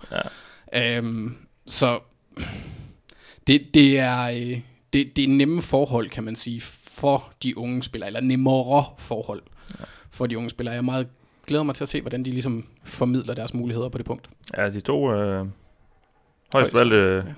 År. Ja, Murray, han, han er sgu sjov at se. Altså, nu har jeg, nu har jeg set et par Cardinals kampe, det... Altså, han, han farer jo bare rundt, som den lille spirvip, han nu er. Og men, det, ser, øh, det er sjovt. Det ser virkelig mærkeligt ud, fordi jeg ser ja. jo ham som, som en lille dvævlignende type. Ja, han er virkelig lille. Når han løber. men han er stadigvæk højere end mig. Ja, eller på højde ja, med mig. Men det er så også, fordi det han, står bag, de der, ud, han står bag de der giganter jo. Ja, ja, det, det ligner bare lidt, at, sådan, at hans hjelm er lidt for stor til ja, ham. Præcis, og, ja, præcis. Jamen, han, altså, det ser virkelig sjovt ud. Men altså. han, kan, han, han kan nogle ting, og det, ja. han gør det meget godt. Altså, ja, ja, og han kan kaste Han ligner en NFL quarterback. Ja, jamen, det, Lige ja. præcis, og det, og det er fedt. Altså, han, ja. øh, så må vi se, om han gør det næste år.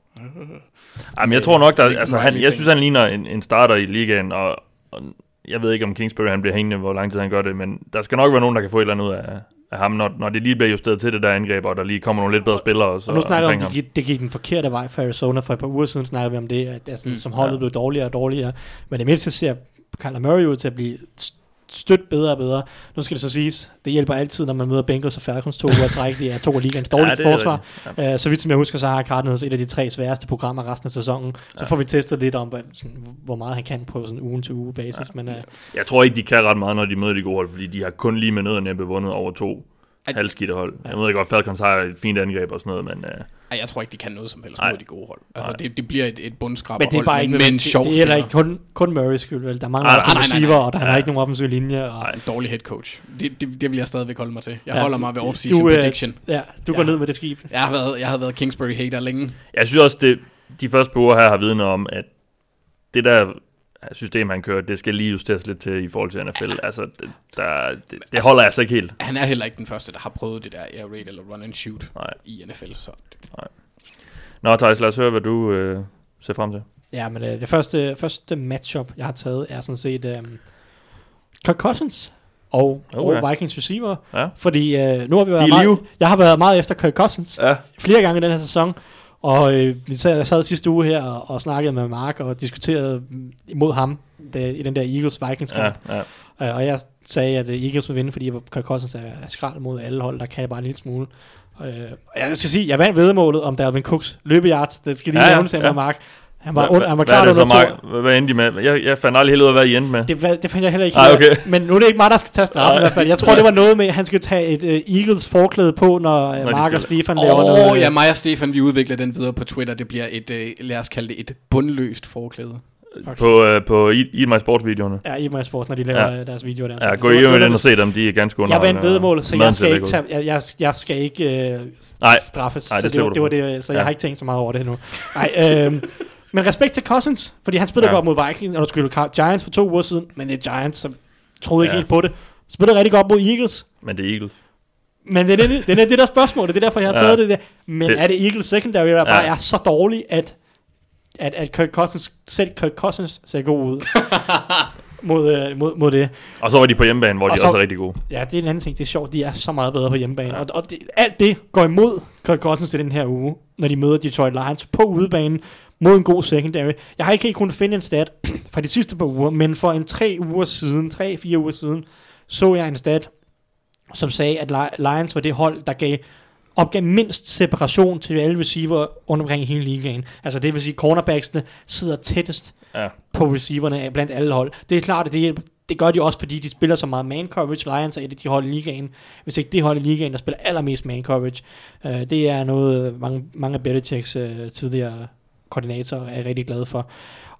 Og, og det bliver rigtig interessant at se mod Kirk Cousins, fordi Kirk Cousins, han er ikke glad for at kaste ind i tight coverage. Tight, ja. Han har den, den næst laveste, hvad uh, NFL Next Gen Stats kalder aggressive percentage. Altså hvor mange af hans kast, der er aggressive, det vil sige ind i tæt coverage uh, ind i små vinduer. Der har han den næsten laveste. Det er kun Drew Brees, der laver, og Brees har spillet en kamp i år praktisk talt. Så tør Kirk Cousins, eller er han god nok til at flytte bolden mod et hold, der har en god secondary, og som regel sidder rigtig tæt på deres uh, på, på, på Vikings, eller i det her tilfælde Vikings receiver. Uh, det glæder jeg mig rigtig, rigtig meget til at se. Også fordi nu fik de måske i gang i Stefan Dix, som jo har været usynlig de første fem uger, og ville trades, og var utilfreds, og jeg ved ikke mm. hvad, og han, øh, der er ikke noget, som kan løfte møder som Eagles secondary lige nu. Nej. så, øh, så, så han greb tre touchdowns, så jeg ved ikke, 170 yards ja, eller hvor, noget. Hvor mange point var det, han lavede i fantasy, Thijs? Anders slog mig i fantasy på grund af Stefan Dix gik okay. Og jeg startede ja. Gardner Minshew, da ja. han lavede fire point. Ja. det var, det var rigtig træls. Ja. Så Anders har et stinkende dårligt hold. Så jeg ja, det er virkelig elendigt. Ja, jeg var, jeg var, jeg var jævnt utilfreds. Nå, ja. tillykke til Stefan Dix og Anders. Uh, uh. Men uh, det bliver interessant at se, om der kommer i gang i Cousins og Stefan Dix, fordi Vikings er et super giftigt hold, hvis de har en quarterback. Fordi de har et godt løbeangreb, de har et rigtig godt forsvar også. Så hvis Kirk Cousins bare kan levere, jeg siger ikke, at han skal gå ud og smide 38 point på tavlen, som han gjorde med Eagles, men hvis han bare kan spille ordentligt, hvis han bare kan spille som en lidt over middel quarterback resten af sæsonen, så er Vikings et, slut, undskyld, et slutspilshold, der kan drille alle, alle hold i mm. NFL sådan set. Og det glæder jeg mig rigtig meget til at se mod, mod Lions og deres ret solid forsvar, ret dygtig secondary ja. på udebane i Detroit. Et Lions hold, der formentlig er ved at være rigtig godt træt af, at de har været lidt uheldige de sidste par uger. Uh, før bye mod Chiefs kunne de sagtens have vundet mm. den kamp, og så den her uge mod, mod Packers, hvor de blev røvrendt. Ja. Lad os bare sige det sådan. Ja, og Ja, havde du mere flere pointer? Fordi vi har nemlig et lyttespørgsmål. Nej, det er, det er, det er Cousins mod, uh, det var det. Ja, godt. Cousins mod Lions. Uh, apropos de dommer der, så havde vi faktisk planlagt at snakke om det, i stedet for nyhedsrunden. Fordi indtil i går aftes var der ikke rigtig dukket så meget nyhedsværdigt op, der var værd at snakke om. Så kom der så lige en hel masse trades. Så vi udskyder at snakke om de her uh, mere eller mindre tvivlsomme dommerpræstationer, til, uh, til vi laver et, uh, et program, hvor vi om et par uger hvor vi fokuserer kun på, øh, eller hvor vi kun tager jeres øh, lytterspørgsmål. Det er sådan et ekstra program, vi lige laver. Så der tager vi dommersnakken. Men vi har fået et spørgsmål angående Lions, nemlig. Og det er Emil Holm på Twitter, der spørger, er det langt om længe tid til at tage Lions seriøst? Og så fortsætter han, magi for Mahomes, et imponerende comeback og yderst tvivlsom dommerarbejde fra at være 5-0 tyder på en lys fremtid. Og Patricia brudt forbandelsen over træner for Belichick-træet. Nå, lad os lige tage, starte med Emils første spørgsmål. Skal vi tage Lions seriøst? Ja, ja, jamen langt hen ad vejen. Ja. Øh, det tror jeg også, vi snakker om for et par uger siden. Lions er lige et hold, der kan spille med mod alle lige nu. Øh, om Lions vinder Super Bowl? Nej, det gør det nok ikke. Men de kan lege med mod alle, og det er, det, det er et ret solidt hold. Det, øh, det er klart, at, at det er en mega svær division at komme slutspillet fra lige nu. Packers, der er 5 og 1 og, og er et godt hold. Vikings, som er 4 og 2, også er et godt hold. Og, og, og Bears, som bestemt heller ikke er noget dårligt hold. Så det er en super, super svær division, og Lions skal til at vinde nogle af de her kampe øh, i divisionen. Så at sige, øh, for eksempel her mod Vikings i den her uge, for at vinde lidt terræn internt. Øh, men Lions skal spille med mod de fleste hold lige nu. Forsvaret er godt, langt hen ad vejen, godt. Matthew Stafford spiller god fodbold. Øh, der er gode receiver i godt, der er Marvin Jones, og Karen Johnson er også en fin spiller. Der, det, deres løbeangreb er meget op og ned. Men de har mange kvaliteter på det her Lions mm. lige nu, og så ja. de virker rimelig godt coachet, både defensivt med Matt Patricia, og, og så Darren Bevel øh, offensivt øh, laver nogle fine ting. Så det er, det er et godt hold, som er ubehageligt at spille mod for alle hold, så, så absolut skal vi tage dem seriøst. Uh, om de lige går i slutspillet, eller uh, går langt i slutspillet eller noget, det ved jeg så ikke helt, men, men, men det er et giftigt hold. Altså pilen peger i den rigtige retning. Ja. Og så lad os tage det andet spørgsmål her. Har Patricia brugt forbandelsen over træner for Belichick-træet, Anders? Øh, Nej. Vi har ikke... Vi har ikke øh, jeg, jeg kan ikke lige umiddelbart lige komme i tanke om nogen, der sådan har gjort det virkelig godt. Det er Brian... Brian øh, ja, Bill O'Brien. Bill O'Brien. Ja. Han, er, han er den, der har gjort det bedst. Resten ja. har været... Øh, for mildt har været lort, for at sige det mildt. Ja. Øh, så nej, det vil jeg ikke mene, han har. Han skal, så skal han lige op og præstere bedre end Bill O'Brien, før at, at det sker. Og, ja. og, altså, pilen peger som, som nævnt i den rigtige retning, og jeg synes også, ja. at det, det, det er fedt at se, at det at den netop gør det for Lions, for det er om, den, om nogen en franchise, mm. der har været ja, nærmest brownsk i, øh, i deres historie, så jeg håber da, at det Ja, går de den gik vej. der 0 16 i det her årtusind. Ja. Var de 6? Eller? Uh, det var i 8, tror jeg. Det var Ja. året inden de draftede Matthew Stafford. Ja, okay. Ja. Med, øh, hvad hedder det, Ron Marinelli som head coach. Ja. ja Rod Marinelli. Rod, ja.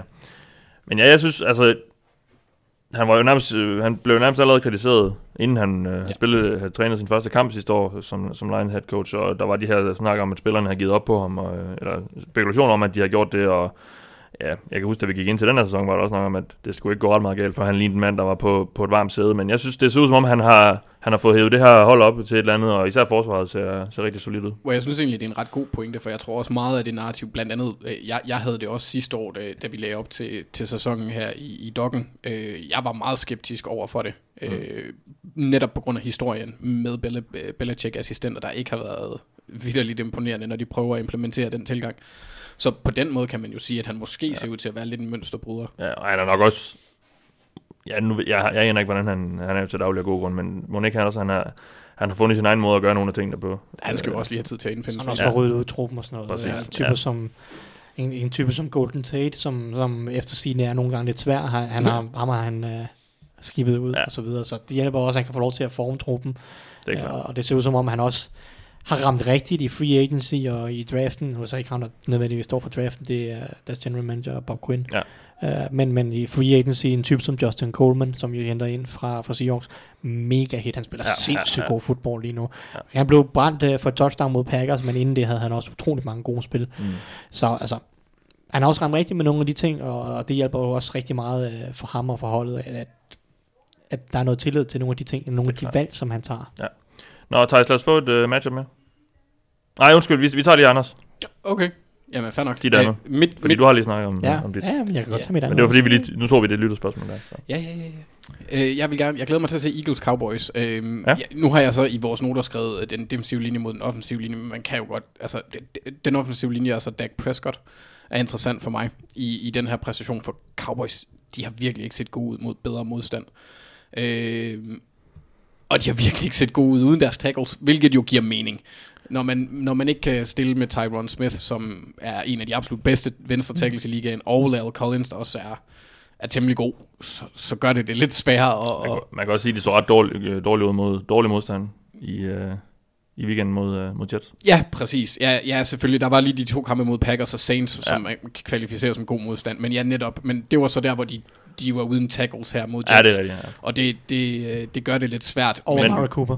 Ja, Men mod Jets hold, der ikke rigtig har en pass rusher. Ja, der ikke rigtig har ret meget... Eller en edge rusher i hvert fald. De har Quinn Williams. ja.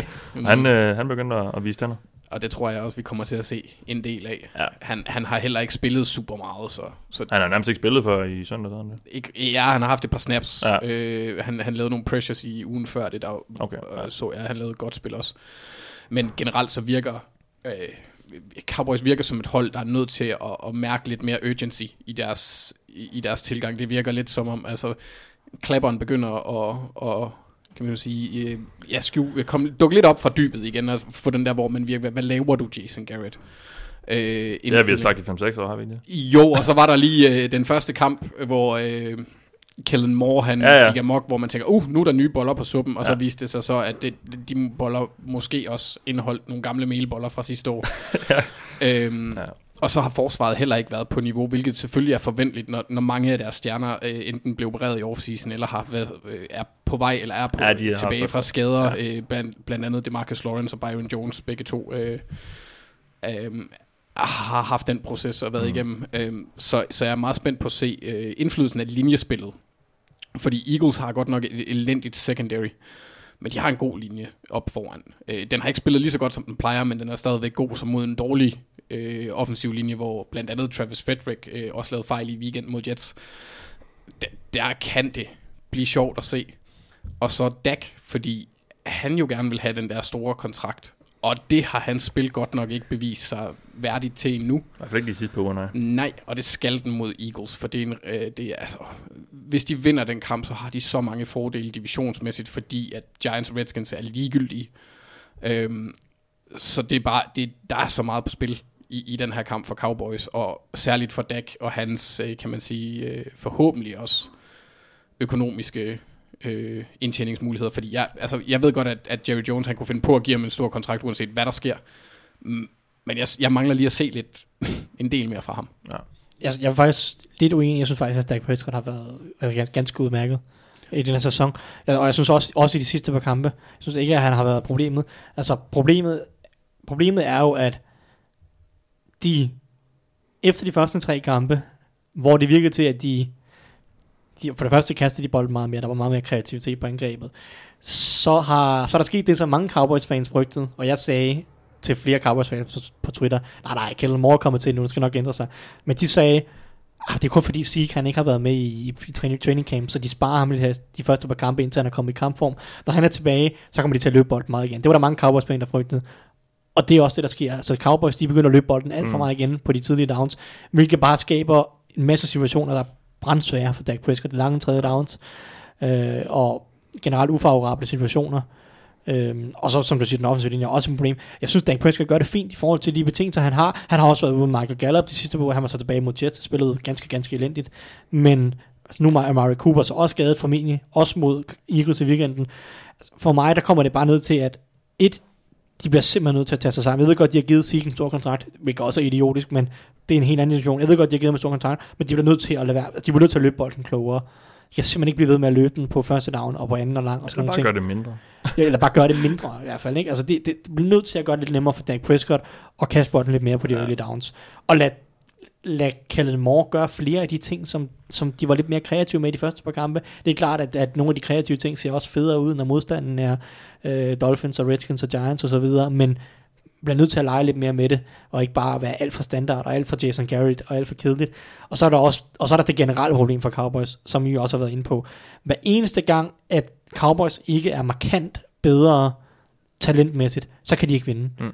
Fordi at Jason Garrett filosofisk og i forhold til beslutningerne bare holder holdet tilbage. Ja, han bibringer ikke en skid. Når, når, når Cowboys har et rigtig, rigtig godt menneskab, hvor de virkelig bare talentmæssigt kan dominere modstanderne, så er Cowboys også gode. Så kan de godt vinde kampe. Så er Jason Garrett, men han, han bidrager bare ikke noget til holdet. Sådan. Nej. Han er bare, trænerversionen af Andy Dalton. Ja, ja, ja, lidt, altså, han fucker Ja, ikke nødvendigvis ja, tingene ja, op, ja. men han, men han bidrager bare heller ikke med noget i forhold til, så han er kun så god, som si- hans hold er, ikke? Jeg skal også lige sige, i forhold til Dak Prescott, det er heller ikke fordi, jeg siger, at han er dårlig, men han skal vise meget, meget mere, før han kan gøre sig fortjent til at være en 40 millioner om året dollar. Øh, 40 millioner dollar om året. quarterback. det- I, det- I min personlige Det, optik. det, der, Ja. ja. det der med penge og værdi og sådan noget, det er altså sådan lidt... Jeg synes, han, jeg synes at han langt hen ad vejen viser nok kvalitet til at være en franchise quarterback. Og så må de bare koste, hvad de nogle gange gør. Uh, for mig at se, der er det i højere grad Kellen Moore, Jason Garrett og Ezekiel Elliott, der skal finde en balance der, som gør det nemmere for Dak Prescott at være quarterback for Dallas Cowboys. Lad os få dit andet matchup, Thijs. Yes. Uh, og jeg tror faktisk, at det her måske... Har vi snakket nok om den i U1, måske. Men er det første gang, vi skal snakke om Patriots i år? Ja, Altså Patriots har mødt college hold indtil videre i år, så vi har ikke rigtig givet at snakke om den. nej. Og jeg ved heller ikke, om de får modstand i den her uge. Men det er første uge, hvor der potentielt kan være lidt modstand til Patriots.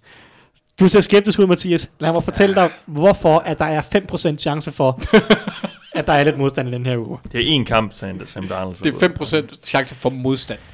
Jeg, jeg siger bare, at det er første gang i år, at Jets de møder et hold, der Patriots. bare, eller, Patriots undskyld, møder et hold, der bare har noget, der minder om et angreb.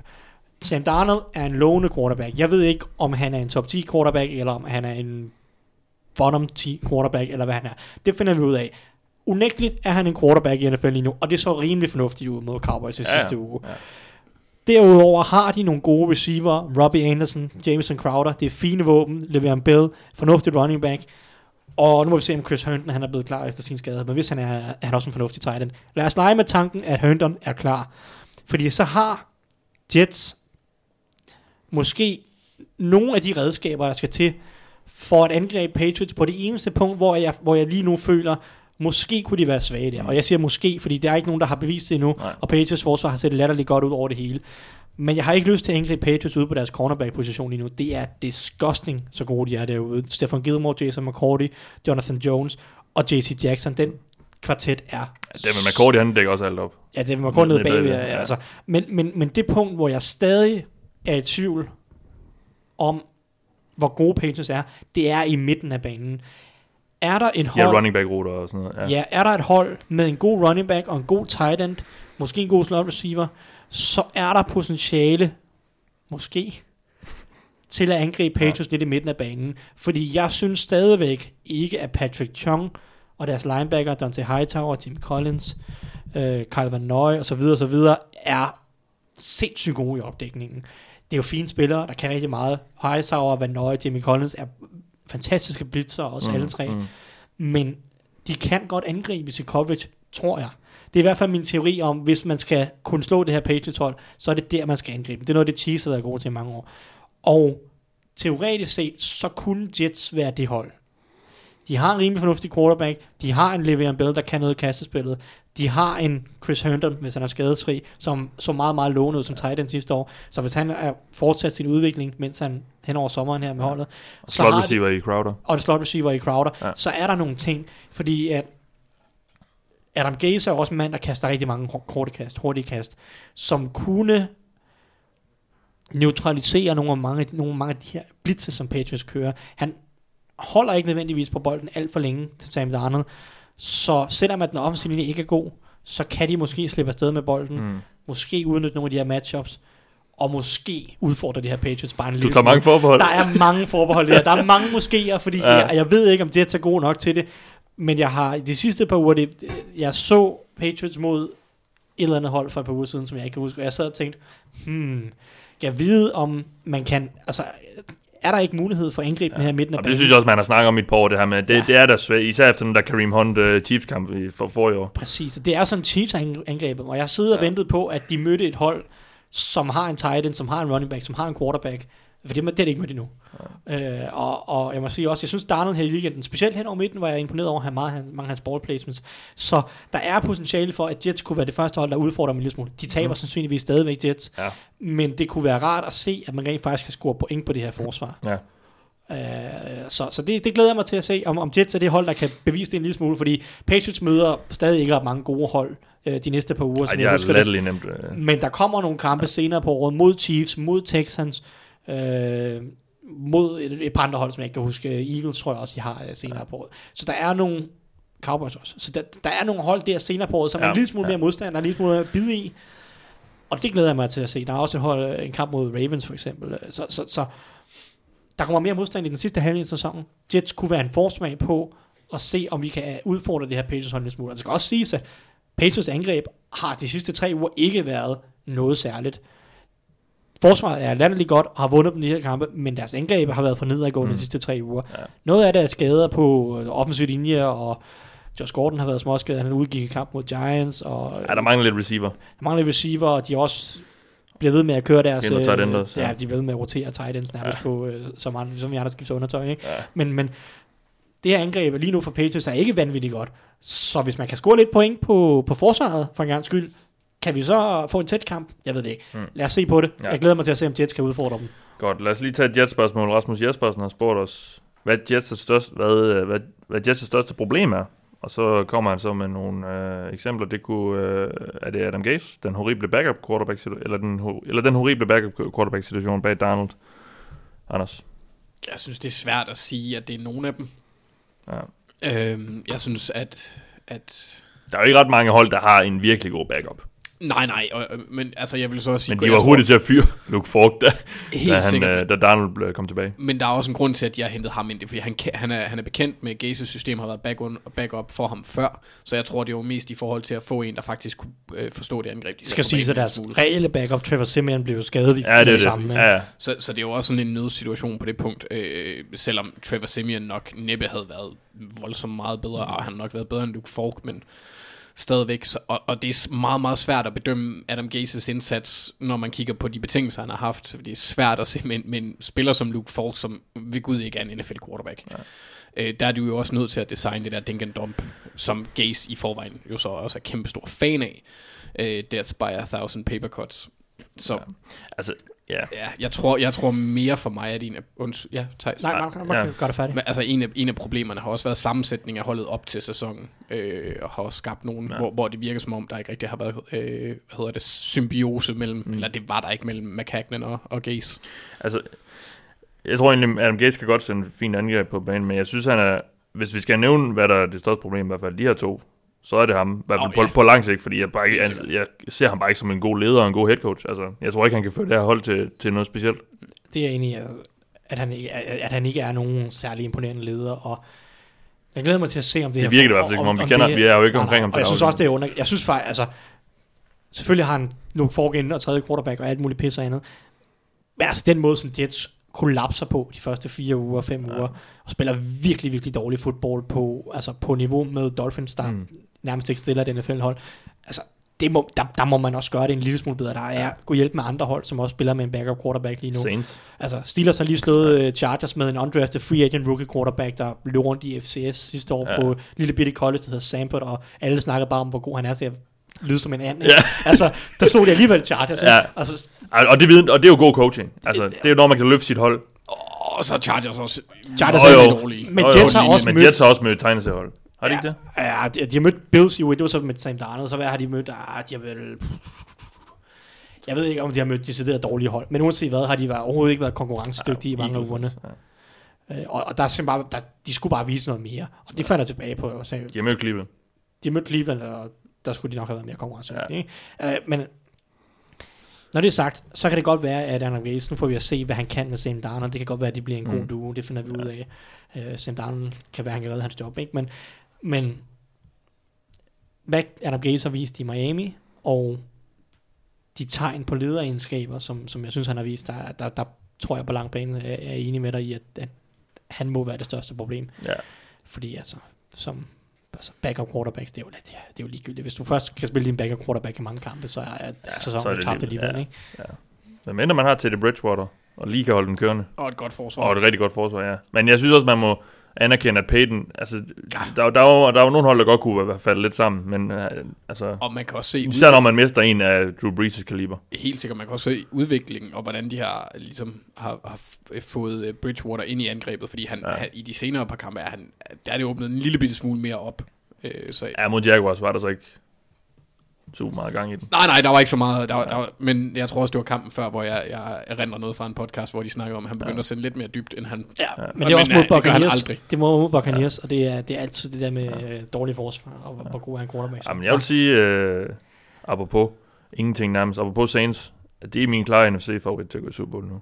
Også fordi de får en Drew Brees tilbage, der er, der er frisk, formentlig, og, Jamen, øh. og ikke har for, for kagearm i slutningen af sæsonen som sidste år, De- formentlig, fordi han har haft en lang pause. Det er et godt bud. Ja. Ja. Så skal forsvaret bare holde niveauet. Øh. Jamen, ja, de behøver ikke engang spille lige så godt, som de gør nu, bare øh, nogenlunde, altså. Ja. Jamen, altså, det er godt bud, og det er imponerende, Jeg de synes- 5 1. Det er Ja. ja. meget, meget imponerende. Altså, specielt taget betragtning af, at Bridgewater ikke har scoret ret mange point. Nej, det er det. Så øh, det, det er imponerende.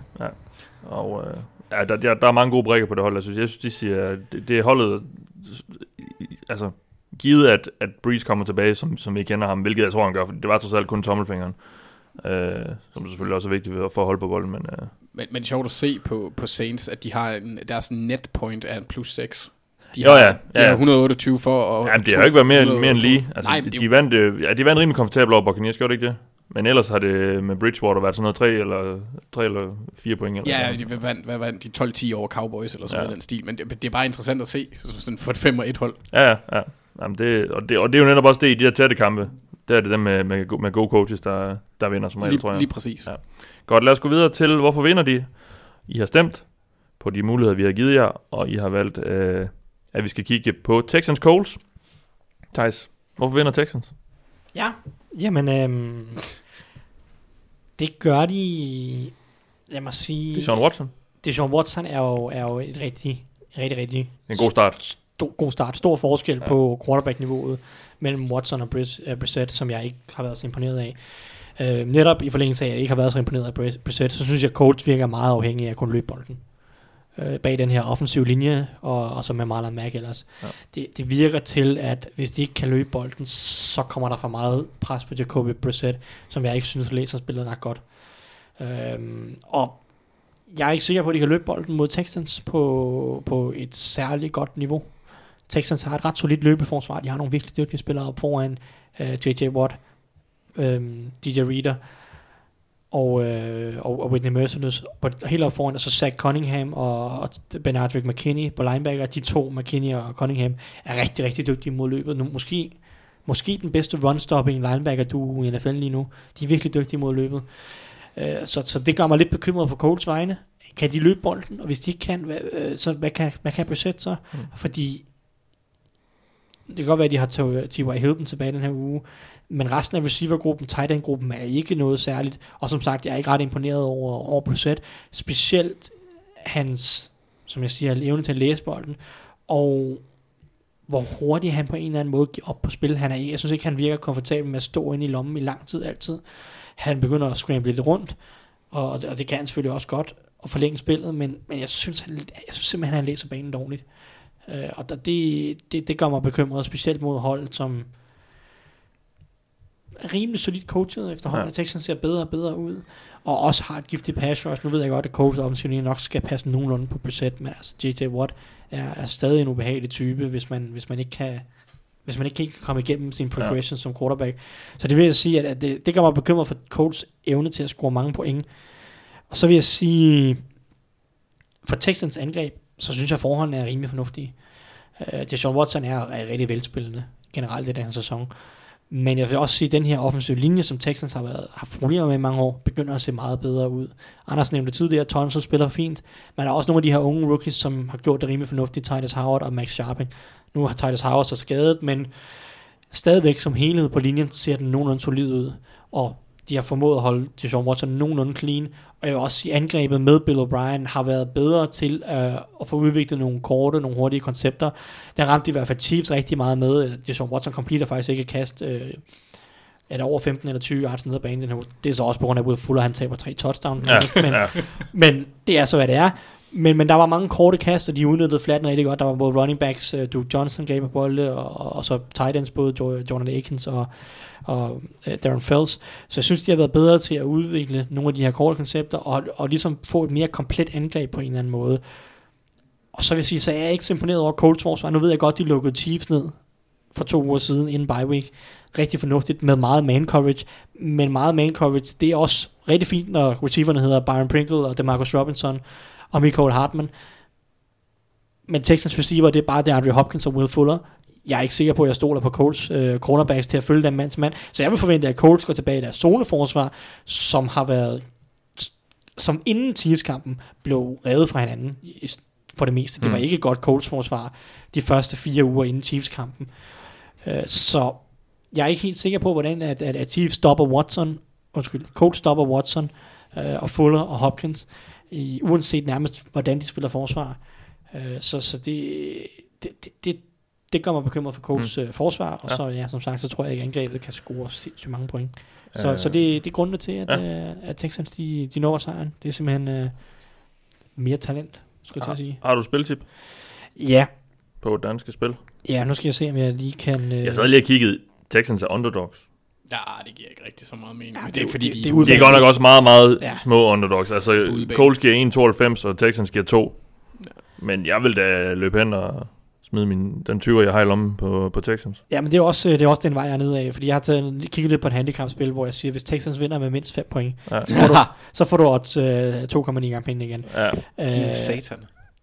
har du også det? Eller? Ja. Bare, bare, også Men med du skal jo argumentere for- Du skal argumentere for... Men jeg skulle jo finde et godt spil. Nå, ja, okay. okay, så du ja. kan vælge at komme mod dit eget hold. men, men helst Coles-relateret. Okay. Okay, ja. Men Hvis du altså, kan. som sagt, øh, hvis man spiller handicapspil på øh, Cole starter med 4,5 point, eller hvad man skal sige, Ja. og Texans alligevel vinder, øh, altså at øh, Texans i virkeligheden vinder med mere end 5 point. Ja. Så øh, som sagt, odds 2,9, det synes jeg er et rimelig solidt odds. Colts har det med at spille tæt i kampe, og det er selvfølgelig bekymring i forhold til det odds, men jeg synes også, at Texans på papiret bør kunne, kunne vinde Ja.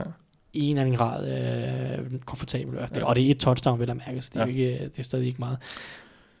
Anders, Ja, hvorfor vinder Coles? jeg synes faktisk, den er enormt svær, den her.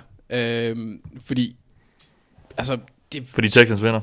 nej, men det, det er fordi, det er svært at finde et sted, hvor Colts øh, er bedre end Texans. Altså, hvor de adskiller sig ved at være virkelig gode, fordi... Men det snakker vi måske også om op til Chiefs-kampen, eller hvad? Det vil jeg mene, men jeg vil så også sige, at altså, som Thijs nævner, der, der, det er lidt nogle andre personer, de skal dække op. Samtidig mm. så er Patrick Mahomes også, han er, altså, han er lidt påvirket. Ja, de trådte ham over anklerne. Ja, Eller, og det gjorde hans egne mænd, yes, øh, og så, offensiv linje på det, det gør jo så, at... at Jeg synes, Mahomes spiller godt mod Colts. Det vil jeg bare lige nævne. Nå, men jeg Ja, siger ja. ikke, han spiller Nå, dårligt. ja, ja. Jeg, siger ikke, han spiller godt, men Men det gør, er påvirket. ja, det, det gør nu bare en ja. forskel, når man ikke er, øh, har benene Ja. som mulighed, og det har det Sean.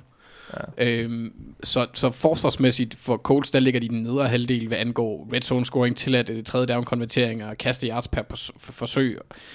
De er generelt bare ikke exceptionelle. Øh, der, hvor de til gengæld er gode, og en lille bitte smule bedre end Texans, det er på time of possession, hvor de er rangeret nummer 8, Texans er nummer 10, så der er ikke den store, altså det er to hold, der ligger meget tæt på hinanden i de fleste statistiske kategorier her.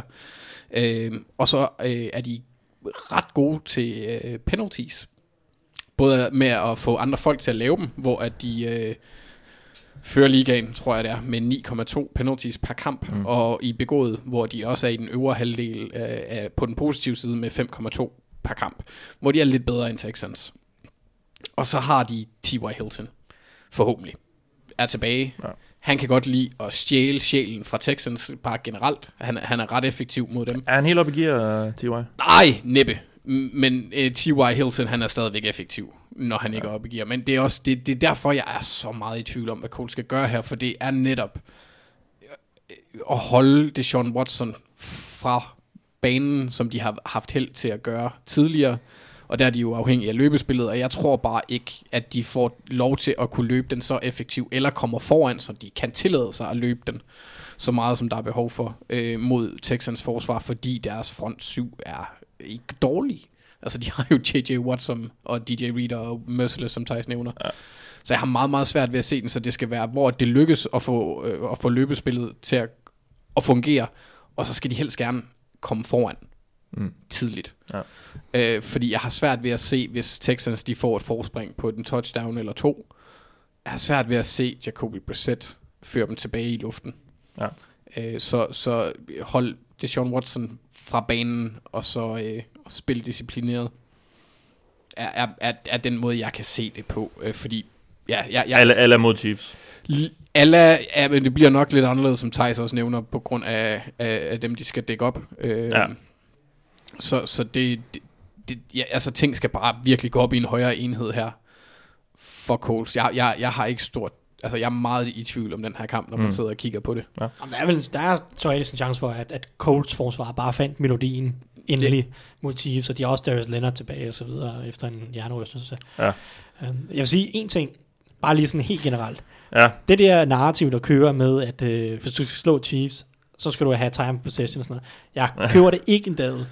Ja, Okay. det, er, det er fint. Det er fint at have bolden mod Texans. Det er fint. Det gør det til en lavt scorende kamp. Ej, de havde så også bolden rigtig meget, Texans. 40 Øh, minutter. Eller mod Chiefs Texans. Ja, Ja, ja, og det er også ja. fint.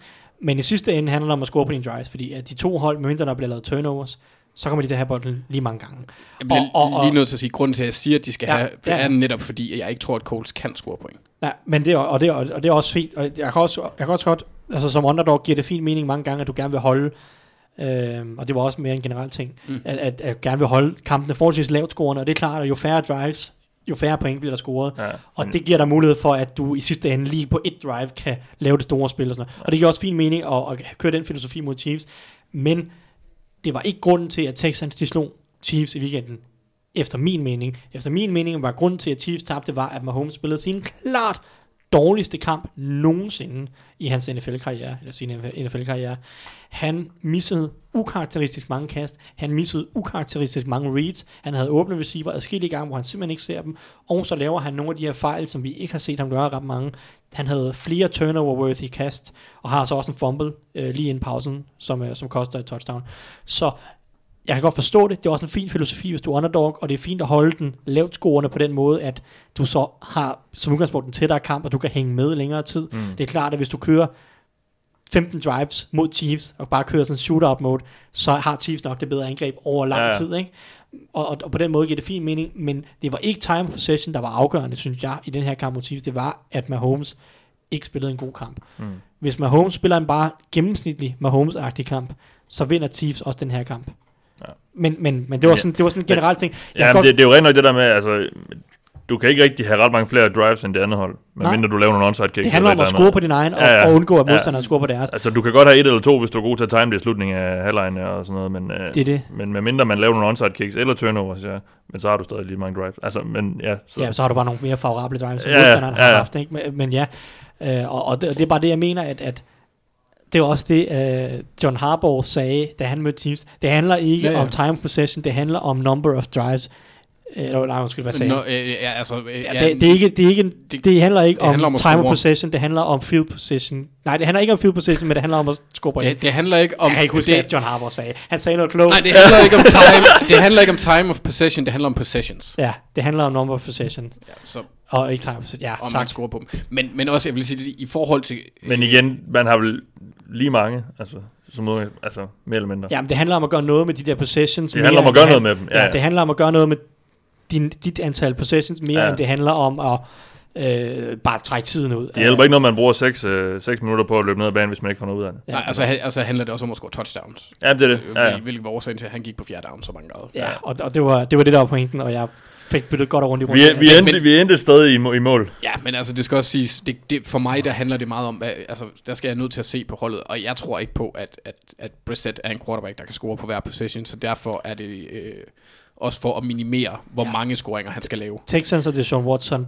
scorer flere touchdowns, end Coles gør over en længere, altså over mange, touch, over Ja, ja, mange drives. Ja. Og det er også fair nok, og det er også jeg siger, det er en fin filosofi nogle gange, specielt hvis du øh, er underdog, men helt, sådan helt generelt det der narrativ, så, køber jeg det ikke helt. Nej. Lad os tage et lytterspørgsmål angående den her kamp. Mathias Lykkegaard Petersen har spurgt os på Facebook. Nu har både Colts og Texans slået Chiefs i sidste uge med næsten samme opskrift. Masser af bold- boldbesiddelse. Hvem er deres favorit i, hvem er, fa- hvem er favorit i deres matchup? Texans plejer ikke at kunne stoppe T.Y., der godt nok har hamstring-problemer, men manden, der skulle løse problemet, var Bradley Roby. Han er så skadet. Eller er han klar? Bliver han klar? Han skadet. han så ret skadet ud. Ja. Kan det lade sig gøre uden ham, altså Bradley Roby? Og hvis ikke, skal Texans så ud i et shooter for at have en chance. Nu har vi snakket meget om kampen. Lad os lige, så lad os bare lige hurtigt forsøge at svare på det her. Hvem er, hvem er favorit? Det er Colts jo så ifølge bookmakerne. Ja, det er på grund af Men, men vi kan godt lide Texans, eller? Texans er det bedre hold som udgangspunkt. Ja, og øh, kan de stoppe øh. Hilton uden Bradley Roby? Det er et godt spørgsmål. Ja. Det, det finder vi ud af, fordi Bradley Roby har været ganske solid for dem i år, og resten af deres cornerback-gruppe er tvivlsom i en eller anden grad. Nu skal jeg sige, Lonnie Johnson, som er blevet ristet de første fem uger, spiller han faktisk en meget fin kamp mod Chiefs. ja. øh, var ganske habil mod Chiefs, så for, måske er han på vej i den rigtige retning, og det kan så hjælpe dem ganske meget, men det er et stort slag for dem, og, og det, det, det, der er bestemt en stor risiko, og det er nok, som Anders, Anders siger, Coles bedste chance, det er, at T.Y. Hilton, han går amok og griber et par, par dybe touchdowns. ja. Og hvis ikke øh, Texans kan stoppe øh, T.Y. Hilton, det er så Mathias Lykke også øh, sidste spørgsmål. Skal Texans så ud i et shootout for en chance? Ja, det skal de jo, hvis han bliver ved med at gribe 90 yards touchdowns. Ja. Men, men det gør han jo nok ikke. Men jeg tror ikke nødvendigvis, at Texans behøver at score 40 point for at vinde den her kamp. Nej, det tror jeg da ikke. Og jeg tror også, at det er det hold, der har den bedste chance, hvis det ender op i en shootout. Helt enig. Godt. Det er også derfor, hvis jeg skulle komme med et spiltip, det er godt Nå ja, vi langt mangler lige et spiltip, ja. så, så giver Coles til under, altså hvis Coles scorer under 17,5 point i kampen, så giver det 73 igen. Det er et pænt godt odds, også ret usandsynligt. Altså, det, det er et satset et, Ja, men du får pengene igen. Det kan godt ske. Vi tager den næste kamp, som, I, øh, som var den, der fik næstflest stemmer i vores afstemning på Twitter, som vi kører hver uge. Gå ind og stem, hvis du ikke øh, gør det i forvejen, når vi øh, lægger mulighederne op i starten af ugen. Ravens Seahawks. Fordi jeg er lidt tavlig en gang imellem, så har jeg bedt Thijs om at øh, argumentere for, for Ravens. Altså sidste år gjorde jeg det meget, bare, nærmest bare for at irritere jer. Men i år, i, jeg tænkte faktisk med den her, at det kunne være, Anders, at du kunne tage et skridt tilbage, og så kigge på dit hold, og så se, hvor er de egentlig, hvor er der nogle muligheder. Så Ja. nu, nu prøver vi at se, hvordan det ender. Men Thijs, lad os høre, hvorfor, lad os først og fremmest lige høre, hvorfor du tror, øh, Ravens vinder. Ja, Eller hvorfor du mener, de vinder. ja. Øhm, hvor skal vi starte? Hvor skal vi starte? Altså, det, det er jo nok... Øhm, Seahawks store fordel er på quarterback-positionen, hvor Russell Wilson er et øh, bedst uden lige. Ja. Men øh, spørgsmålet er, om Ravens forsvar kan gøre det svært for Russell Wilson at være det bedste, han nu engang er. Øh, fordi Seahawks, vi ved det, vi snakker om det meget, jeg har brokket mig meget over det, de kan godt lide at løbe bolden. det kan de stadigvæk, selvom at de måske løber bolden lidt klogere i år, end de gjorde sidste år. Mm. Det kan vi tage en anden gang. Men de kan stadig godt lide at løbe bolden meget. Og Ravens, måske ikke lige bevist det super meget i alle kampene i år, men trods alt de sidste par uger mod Bengals og mod Steelers, har de løbet rigtig godt ned for løbet. Og på papiret har de et godt løbeforsvar. Brandon Williams og øh, Brandon Pierce, er det ikke det, de hedder? Michael Pierce. Michael, Michael Pierce og Brandon Williams er to store, virkelig store kale op foran. De er ubehagelige, og de er meget dygtige til at stoppe løbet. Og generelt synes jeg, at Ravens forsvar burde kunne stoppe løbet også. Altså, Pernod McPhee burde også være god mod løbet, er god mod løbet. Og de nye linebacker, de har fået ind, det vil sige Josh Bynes, synes jeg øh, sidste år hos Cardinals, øh, spillede rigtig fint mod løbet, og han har set fornuftigt ud hos Ravens her i, i, i de kampe, han har fået øh, siden, at de har så bænket Kenny Young, Young, som nu er sendt til Rams osv. osv. Øh, så jeg tænker, at Ravens har rimelig gode chancer for at stoppe det her Seahawks løbeangreb. Og så kommer der noget pres på Russell Wilson, måske også mere, end der har været i nogle andre kampe i den her sæson i hvert fald. Og så er det selvfølgelig klart, at det kan godt være, at Russell Wilson stadig går amok. Og så er det så op til Lamar Jackson. Kan han følge med? Det er det store spørgsmål. Men jeg vil egentlig sige, at når jeg sidder og kigger på matchuppet, Ravens angreb mod Seahawks forsvar, så er der nogle ting, som, som gør, at, at, at Ravens godt kunne flytte bolden, og Lamar Jackson godt kunne få succes i den her kamp, i forhold til, at han måske nogle af de andre kampe, han har haft problemer i. Øhm, for det første, Seahawks løbeforsvar er lidt op og ned. Nu, nu er det interessant at se, hvor godt det så er, når de får Jaron Reed tilbage fra karantæne. Det er et ja. stort navn, der er værd at nævne for Seahawks. Ja. Men her i ugen mod Browns i weekenden, øh, tillod de Nick Chubb at løbe 122 yards på 20 carries. Og Ravens angreb er et rigtig, rigtig godt løbeangreb, og hvis Mark Ingram og Lamar Jackson kan få lov til at løbe lidt løbsk, så kan det blive problematisk for Seahawks. Og så vil jeg sige, at, at hvis vi kigger på Lamar Jackson som kaster, fordi at hvis man skal følge med Russell Wilson, så er der rimelig stor chance for, at Lamar Jackson også går ud og svinge øh, den der højre arm en lille smule. Og der vil jeg sige, at pass rush føler jeg er utrolig vigtigt for at gøre Lamar Jackson en lille smule ukomfortabel i lommen. Uh, jeg vil ikke sige, at han er dårlig mod pres, ikke Derek Carr eller Andy Dalton eller noget stil, men det, det er stadig meget vigtigt, så han ikke får lov til at stå derinde i lang tid, fordi han, er, han har det fint med at stå derinde, han kan blive stående lige så længe han gider, og hvis uh, der ikke er noget fri, så løber han på et eller andet tidspunkt. Så du skal lukke ned for ham på mm. en eller anden måde, for at skabe noget pres på ham. Og der synes jeg, at Seahawks pass rush er, er tvivlsomt, lad mig sige det sådan. Jadavion Clowney er blevet bedre og bedre, trods alt de sidste par uger. Men jeg synes også, at øh, Ravens har en rigtig, rigtig dygtig tackle du. Ronnie Stanley har været... Øh, går nok under radaren en hel del i år, spiller virkelig, virkelig godt, og så Orlando Brown, der er fornuftig på den anden side. Så jeg tvivler om, hvor meget pres Seahawks skal skabe på Lamar Jackson. Og så hvis vi kigger på, hvor Seahawks forsvaret er sårbart, i forhold til kasteforsvar lige nu, så er det i midten af banen. Det er mod Titans, og det er mod running backs. Bobby Wagner og, og KJ Wright, som ellers er dygtige linebacker, har faktisk været en lille smule sårbare i, uh, i, i opdækningen i år. Og Ravens, de elsker deres Titans. Oh, yeah. De elsker yep. deres Titans. Så Seahawks er lige nu det hold i ligaen, der tillader fire flest yards mod uh, Titans indtil videre i år. Så det, det kunne jo tyde på, at Mandrews, Nick Boyle og uh, Hayden Hurst kunne få en interessant kamp. Og Lamar Jackson elsker at kaste de her typer. Så der er på papiret nogle muligheder for, ja. at, at der i midten af banen, han kan få noget succes med at kaste der. Og, og så med det, og et godt løbeangreb, og Lamar Jackson, som jo også bare i sig selv er en, en mundfuld at håndtere som, som runner. Uh, vi har lige set Bengals uh, havde, havde lidt svært ved at håndtere ham her. Ja, det kunne de heller ikke sidste år. uh, det, blev, det blev til 150 plus yards til den her ja. weekend. Ikke? Og det er bare noget, der er svært at forberede sig på. Specielt altså Seahawks er NFC West hold. De møder Lamar Jackson en gang hver fire år, der kommer til det. Ja. Kan de mødes i Super Bowl. Um, og, og det er bare noget andet. Og, og nu ved jeg godt, at de har lige har forberedt sig på Kyler Murray, for et par uger siden, men Kyler Murray er stadig en meget anden type quarterback end Lamar Jackson. Lamar Jackson er en legit runner. Kyler Murray er mere en type, der scrambler lidt rundt. Ja, han, han kan bevæge sig, han kan løbe bolden selv, ja. men Lamar Jackson er jo, er jo en running back og quarterback i en kombination. Ja. Ikke? Uh, og der, der er bare noget andet at forberede sig på. Så jeg tror egentlig godt, at Ravens kan flytte bolden på det her Seahawks forsvar.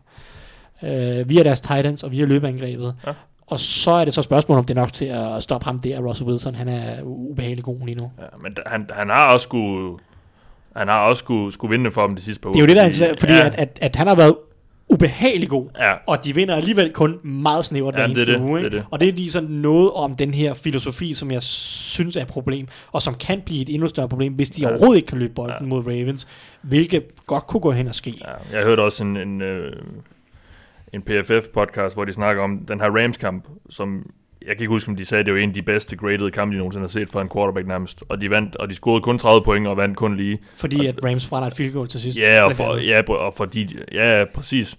Og det er så også fordi, at Seahawks løber bolden rigtig meget, og bare generelt, altså ikke udnytter Russell Wilson nok, i, og hvor god han er. Så, Helt sikkert, øh, og, det, og det er, Seahawks spiller tæt hver eneste uge. Ja. Ja. De var går også godt at tabe til Browns i den her week. Ja, ja, det kunne de sagtens. Og De kunne tabt til Bengals i U1, de kunne tabt til Steelers i Ja, U2. ja. Ja. det er kun Cardinals, som de vandt med 17 point over, som ja. de har haft nogenlunde styr på. Ja. Men det er Cardinals. Og, og lige Browns og, og Steelers, vil jeg ikke huske, var der rimelig mange turnovers. Der var rigtig mange turnovers fra begge hold. Så øh. i forhold til, hvor mange turnovers, der er lavet, hvor tætte kampene var, er der også lidt sådan en, altså, Ja. du kan ikke regne med, at du laver 4-5 turnovers hver kamp. Lad os lige få et øh, spiltip. Øh, ja.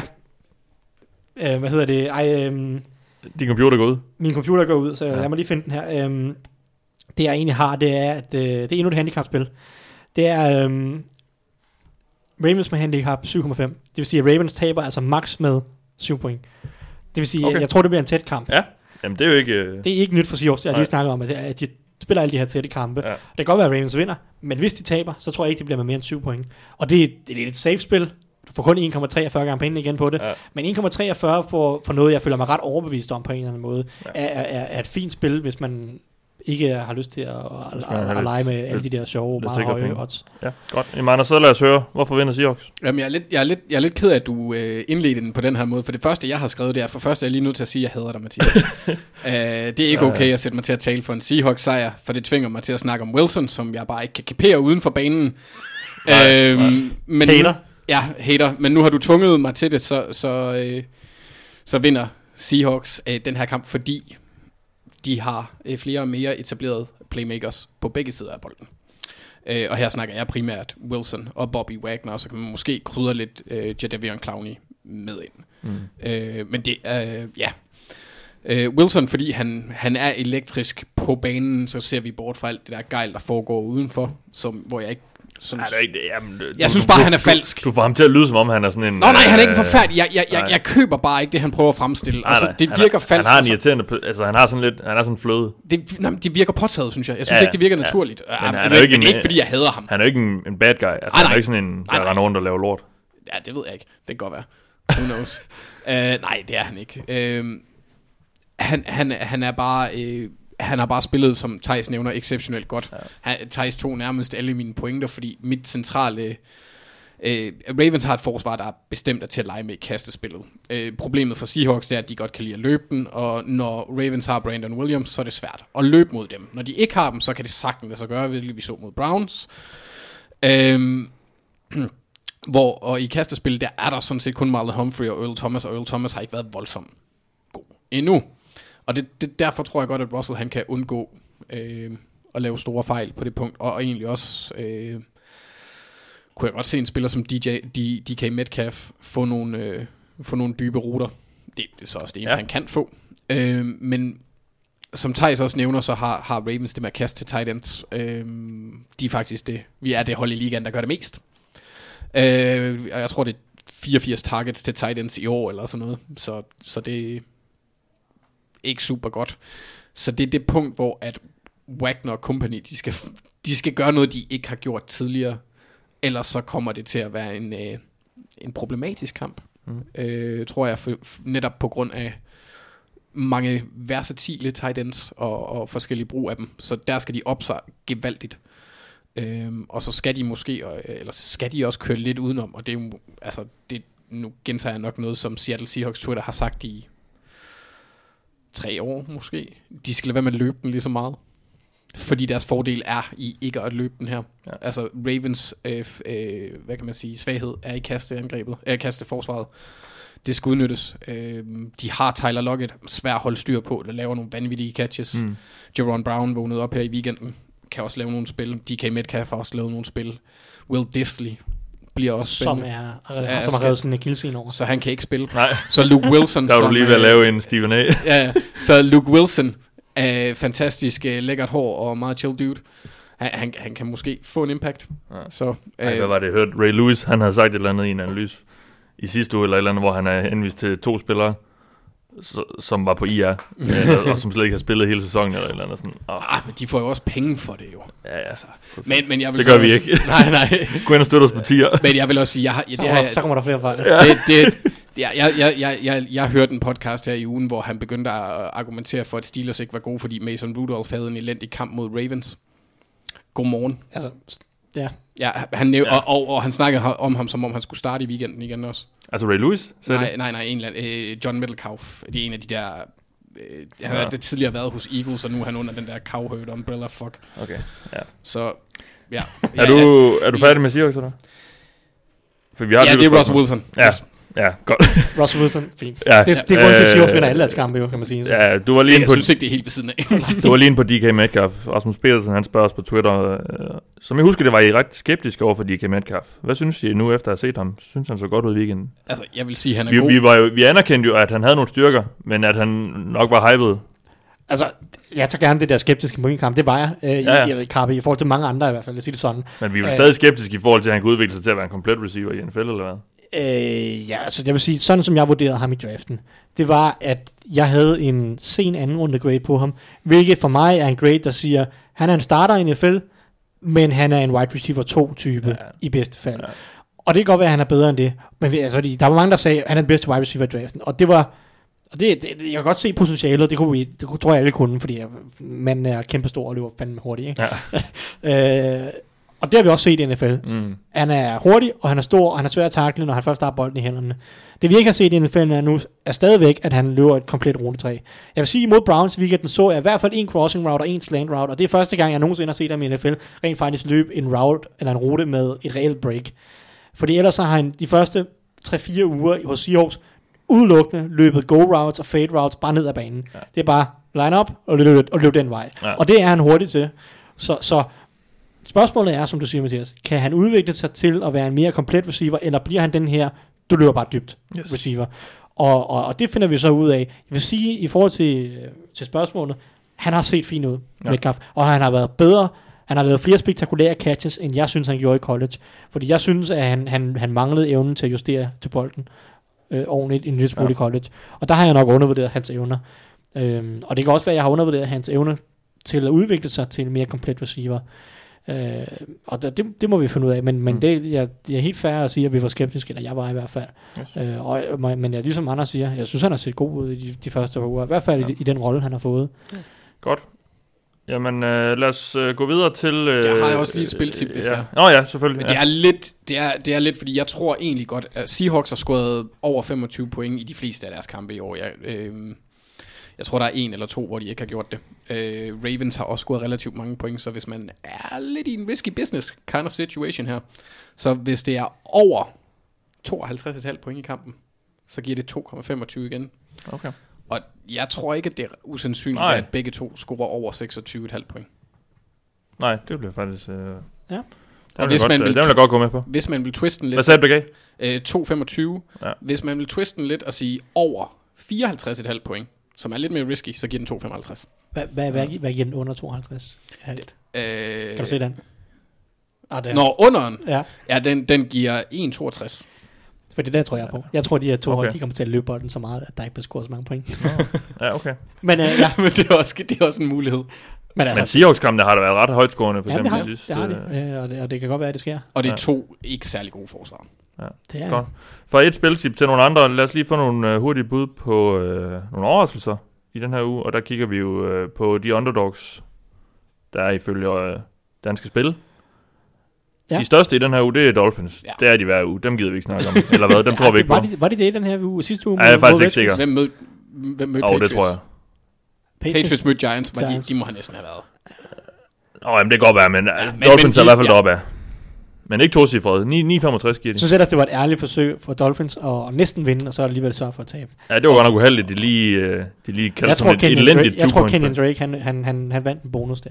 Ja, det tror jeg også. Og så også lige Bank Rosen to dage efter, de har været ude og sige, at han starter resten af sæsonen. Ja, men han starter jo også i den her uge. Åh, okay. Fair. Altså, så, men, Så er det jo sandt nok. Ja, ja. Jeg skal ikke være efter. Ja, ja, ja. Nej. Nå, øh, jamen det er race to the bottom i NFL med Dolphins og. Bengals. og Bengals nu.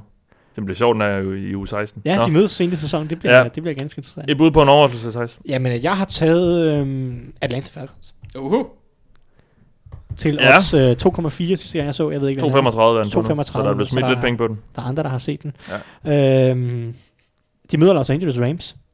Og det bliver selvfølgelig I mega, Atlanta, ja. det bliver mega interessant nu at se uh, Rams imod Julio. Det er noget af et matchup at oh, ja. ja. blive kastet direkte ud i for, for Ramsey. Men øh, uanset hvad, så var pointen bare, Rams angrebet har haft problemer i år. Og selvom Falcons forsvar sejler, så kunne man godt se et scenarie, hvor at Falcons angrebet simpelthen bare scorer flere point, end Rams angrebet kan score. Det er i Atlanta. Og øhm, Hvordan er det der med de der Wade Phillips forsvar? Det, er- det er mand på cornerback, ikke? Eller, det vil de gerne, Ja. men, men det er, det er, Så han forholds, det er, han er forholdsvis, nemmere- det er han er- forholdsvis varieret. Altså jeg vil gætte på nu, hvor de har fået Ramsey, vil han få lov til at spille mand ja. Egentlig. Så han er nem at sætte ind med så kort varsel. Ja, ja, det kunne være, det, jeg kunne godt forestille mig, at Wade Phillips bare siger, okay, værsgo Jalen Ja. Ramsey. Her er Jones. Julio Jones. ja. Fordi så skal han heller ikke tænke på ah, zone og Nej, præcis. alle de Jamen, der, det er indby- alle de der Altså- indbyrdes aftaler. Ja, bare det, følg. Julio Jones hele dagen. ja, ikke? det det. Øh, så det kunne jeg godt forestille mig, ja. Og det Ja. bliver interessant at se. Øh, men ellers så er det et forholdsvis varieret forsvar. De spiller også en del quarters coverage osv. Men jeg glæder mig meget til at se det, fordi Falcons angreb er godt, og Matt Ryan spiller godt igen. De har bare ikke noget forsvar. Øh, så det, det, det, det lugter af et shootout, og jeg udelukker ikke, at uh, Matt Ryan kan score flere point end, Jared Goff i hvert fald. Men det, den Så- jeg har haft lidt på Rams sidste uge, de sidste på uge, det er, det var også derfor, jeg, jeg havde faktisk spillet på dem øh, til at vinde over, jeg spiller på 49ers, men det er fordi, jeg synes, når de har mødt nogle hold, der har nogle gode pass rush Rams, så er de lidt på skideren. Ja, det har Falcons Og det har Falcons ikke. De har øh, Garrett, Grady Jarrett, men ja. Ja. jeg går ikke ud fra, at han kan lave 7 6 Nej, det er jo det, og så, så derfor er jeg lidt mere sådan, mm, Helt, helt sikkert, og det der for Rams, men nu, ja. Ja. nu, altså jeg kunne bare godt se et scenarie, hvor at Matt Ryan scorer flere point end Jared Goff. ja. Øh, og, og det, øh, det er derfor, jeg har sagt, øh, at det er min ugens overraskelse. Og Matt Ryan, han har altså ikke været dårlig. Jeg vil sige, øh, nej, nej, nej, Matt Ryan Der er spiller sådan fint en- i mange kampe. Han har haft et par enkelte øh, sjældne kampe, men de sidste par har været, været fint. Der er sådan en faktor der med, om, om Falcons-spillerne har givet lidt op på Dan Quinn. Og Ja, ja, helt det ved jeg, ikke, om, jeg ved ikke, hvor, hvor, hvor udtalt sådan noget det er blandt NFL-spillere, men om de har mistet lidt øh, de ligner mange, af, gejsten, mange, især efter det der Cardinals. mange af dem ser ikke super motiveret. Nej, det er Jeg det. har været efter typer som Devontae Campbell og ja. Ja. Demonte Cassie. Øh, Og men så spiller de jo også alle sammen for, for, for deres løn, altså for, for Ja, at få mere i løn, og for at få en bedre kontrakt. Og Helt så- sikkert, og Ja. meget af problemer med Falcons forsvar er også bare kommunikation, dårlig coaching. De ved, Ja. ikke, hvad de, de ved ikke, hvad deres opgave er, virker det til meget tiden. Men altså, jeg vil sige, det er mit ugens opsæt, og så må vi se, Ja. om den går, går hjem. Øh, Jeg ramte jo øh, Steelers til sidste uge. Wink, wink. Men, men, men Der var, tre gange, der var over tre gange penge igen på Steelers over Chargers, og vi sad, alle, vi sad tre mand i Dockers af, Steelers vinder. Ja, lige præcis. jeg siger bare, at... Øh, Ja, ja, den, ja, nå. ja, og du var, Anders, skep, var, du, skep, du var skeptisk. Jeg Ja, ja, det var jeg. Det er godt, du ikke var der, Mathias. Nå. Ja. Nej, ikke i sidste uge, for der var han ikke med. Ej, men Nej, jeg skrev til, til Nå, Thijs okay. efterfølgende. Ja, Ah, okay. Da han Øh, sendte mig, hvad I har valgt. okay. Så sad der og tænkte, oh shit, man. De har taget Steelers. Ja, Ej, jeg troede også mere på Chargers, men det er også fordi, der er også en der i U1, der, der, der gjorde de sgu meget godt. Men uden to, altså de, Ej, de Sam Tevi og Trent Scott, er Ja, forfærdeligt. de, er helt, de er helt væk. Ja, øh, mit over, min overraskelse er Cardinals over Giants. Øh, jeg tror egentlig, det er en Mm. kamp, der kan gå begge veje, men de giver Også 2,35. 2,35, det synes jeg er fint, og jeg, jeg, jeg har lidt... øh, Jeg, jeg tror, at Cardinals offense er lidt mere spændende, og forsvaret er lidt mere spændende. Bare, bare, de er bare lidt mere spændende, end, end Giants er, når Giants ikke har Saquon. Godt. Øhm, Må jeg lige hurtigt sige en mere? Ja. Ja. Jeg har bare en... Jeg vil bare lige nævne, inden det sker, det er, at den der Redskins mod 49ers, det er et super trap game for 49ers, det her. Mm. En tur til Østkysten i en tidlig kamp, søndag eftermiddag, efter Ja. et par store, afgørende, vigtige kampe, som det nu er de 5-0, alle er hyped, de har lige banket øh, divisionsrivalen. Redskins forsvaret kunne godt fyre Men en Redskins gider jo ikke vinde. Nej, det vil de sikkert ikke. Og, og jeg siger heller ikke, det sker. Men jeg siger bare, at Redskins forsvar kunne godt brænde en, en brandkamp af. De har gode spillere på det forsvar. Og hvis de lige pludselig stopper løbet, og Jimmy G kaster et par interceptions, sådan noget, så siger jeg bare, jeg har set, jeg har set vildere ja. ting i NFL, end at det 5-0 hold, de smider sådan en kamp mod Redskins. Ja. Uh, men altså, nå, lad os, det var bare det. Ja, godt. Vi, vi går lige direkte til, til lytterspørgsmålene. Fordi øh, tiden går. Apropos Jimmy G, så, så øh, har vi fået et spørgsmål fra Mads, som faktisk, jeg har valgt at, øh, at kåre til ugens bedste. Så tillykke til dig, Mads. Du har vundet et lod i konkurrencen om en NFL-rejse til en værdi af 10.000 kroner Panda i, samar- i samarbejde med Danske Spil. Ja, Pandamas hedder dit, øh, dit handle. det kan jeg godt lide. Det, det vil jeg ikke komme til at yderligere på. Men Mads han spørger, i hvor høj grad bliver Jimmy Garoppolo båret af Shanahans offense og for Niners defense? Er det svært ikke at tage ham med i top 10 quarterbacks, når han er ubesejret indtil videre? Og jeg synes jo nemlig, Mads har lidt en... Eller jeg synes ikke, han har en point, men jeg synes, det er en interessant diskussion, det her. Ja. Fordi de her Q- QB-wins, det er tit noget, der bliver fremhævet rigtig meget. Og han har vundet mig rigtig mange kampe som startende quarterback for 49ers. Men når jeg har set ham i år, så er jeg, er jeg ikke blevet blæst bagover af. Jimmy Garoppolo. Øh, hvad, hvad, bliver han båret af, af angrebet? Og forsvaret? Det, det, det, det, der, det har han jo ikke så meget med at gøre, men, men Shanahan's øh, scheming og sådan noget. Langt hen ad vejen, ja. Ja. Øhm, Han er ikke en dårlig, Goff, han, han er øh, ikke en dårlig quarterback, Jimmy Garoppolo. Det er ikke, han, han stinker ikke. Han laver også nogle fine spil hver eneste kamp. Men, øh, Er vi ude i sådan noget system, øh, ligesom vi snakker med, øh, Jamen, med han, McGoff? han, er, han er i... Ja, jeg vil faktisk sige, i forhold til Jimmy G versus Jerry Goff sidste år, altså, ah, det, er- det, jeg hader det der system quarterback, fordi Jamen. alle quarterbacks er på en eller anden måde system quarterbacks, eller Præcis. hvad de bliver gjort til. Men Ej, du, da vi s- snakker om det tidligere sæson, der var du sådan lidt, jamen Goff er meget. Men, Både, ja, det, det synes jeg også, at Goff han Ja. er. Øh, og, og McVay begrænser også Goff meget, og det er interessant at se, om Goff kunne mere, hvis McVay ikke begrænser ham. Øh, men jeg er nemlig sige, også træt af den snak. Også Ja. fordi jeg synes, Goff leverer nogle fremragende kassen gang Ja, imellem. og, og Jimmy G, han leverer også nogle fornuftige kasser en gang imellem. Uh, jeg vil sige, at, at meget af det er skimet op på en eller anden måde, og han bliver båret forholdsvis meget af et godt løbeangreb og et godt forsvar. Fordi Jimmy Garoppolo har også en rigtig træls tendens med at levere sådan to-tre kast per eneste kamp, hvor man bare sidder og tænker, hvad i alverden Ja. laver du?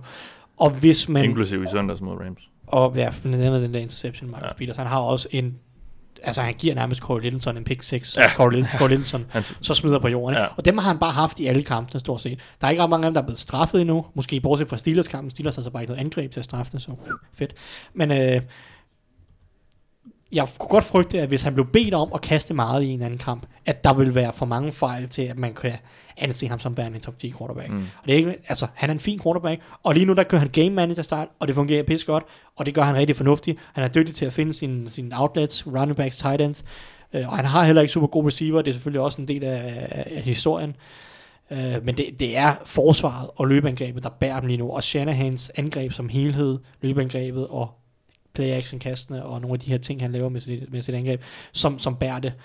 Øh, og jeg vil sige, Jimmy Garoppolo er ikke en top 10 quarterback lige nu. Nej. Øh, man kan, altså om, hvor han rangerer på listen, det må man sådan set selv om. Jeg synes ikke, han er en top 10 quarterback. Lad os lige tage et spørgsmål mere. Charles M.A. Thompson spørger os på Twitter. Er det det optimale for Packers, at de fra kamp til kamp veksler mellem at lade Rodgers slinge den afsted ned ad banen, mens de andre kampe giver løbespillet 150 plus yards? Man kan sige, det er jo ikke noget, man giver, det er jo noget, de tager. Ja. Men, men det er jo noget, de selvfølgelig vælger at prioritere, at man øh, kører på. For eksempel mod Cowboys, hvor de slet ikke kunne, kunne stoppe øh, Aaron Jones øh, Cowboys. Øh, er det det optimale, det her? Jeg tror da, det er altid... Det, det virker det, for dem. det er altid det optimale at gå med det, der får dit hold til at vinde. Altså det er jo Ja, Belichick præcis. i essens. Altså hvis det er sådan, at Dramatik. der er behov Ja. for at løbe, så løber du. Ja. Det, det er jo det der, altså for mig at se, så er det, det, det er en af de bedre udviklinger for Packers overhovedet, at de overhovedet har muligheden for det, fordi det gør dem mindre afhængige af Rodgers, Præcis. Øh, og, og kan præstere et mere balanceret og øh, versatilt angreb, når der er behov for det. Så ja. Ja. Det giver god mening, Og så vil jeg. så sige, at jeg synes ikke, at Rodgers har slynget afsted i ret mange kampe i denne sæson.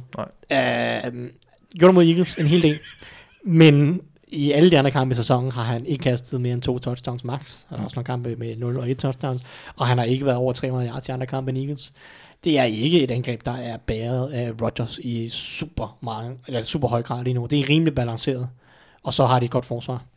Um, Rodgers spiller fint. Spiller ikke dårligt. Spiller, spiller overmødet. Spiller solidt. Han er ikke en top 5 quarterback i år endnu, mm. øh, synes jeg, Aaron Rodgers. Så.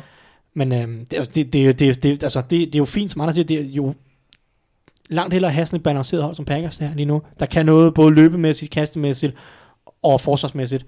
Det er super fedt, det er, det, det er bedre end at have et hold, der kun kan løbe bolden. Ja. Øh, så, så, så det, det Packers ser fornuftigt ud, men, men Aaron Rodgers han er ikke spektakulær, som vi tidligere har set ham. Nej. Endnu i hvert fald. Det var det for lytterspørgsmålene. Tak for dem. Vi har øh, mange flere, som vi desværre ikke har tid til at svare på. Øh, Kan, kan vi ikke lige tage den Vi- vi- sidste der med Cam Newton? Så bare, Nej. jeg svarer bare på den. ja, Start Cam Newton. ja Kan der blev spurgt om, han er, øh, om, om der er grund til at spekulere i, at han skal blive i klubben, eller hvordan, hvordan var ordlyden? Nu har jeg, nu har om jeg de vil det. blive, om beholde Kyle Allen som starter, eller Ja. om Cam Newton bare skal ind. Ja, nej, Start Cam Newton, Ja. når Cam Newton er klar. Men Ja. vi kan tage den næste uge. Vi laver et, øh, et ekstra program om et par uger. Jeg regner med, at det bliver, når vi er cirka halvvejs i sæsonen, hvor vi, øh, vi tager mange af de spørgsmål, I har stillet, fordi mange af dem er jo øh, sådan ikke afhængige af at nødvendigvis at blive, blive, blive, øh, blive taget op i de enkelte uger. Så, så vi, øh, vi samler op på dem der. Vi skal have sat vores picks. De her Denver Broncos mod Chiefs.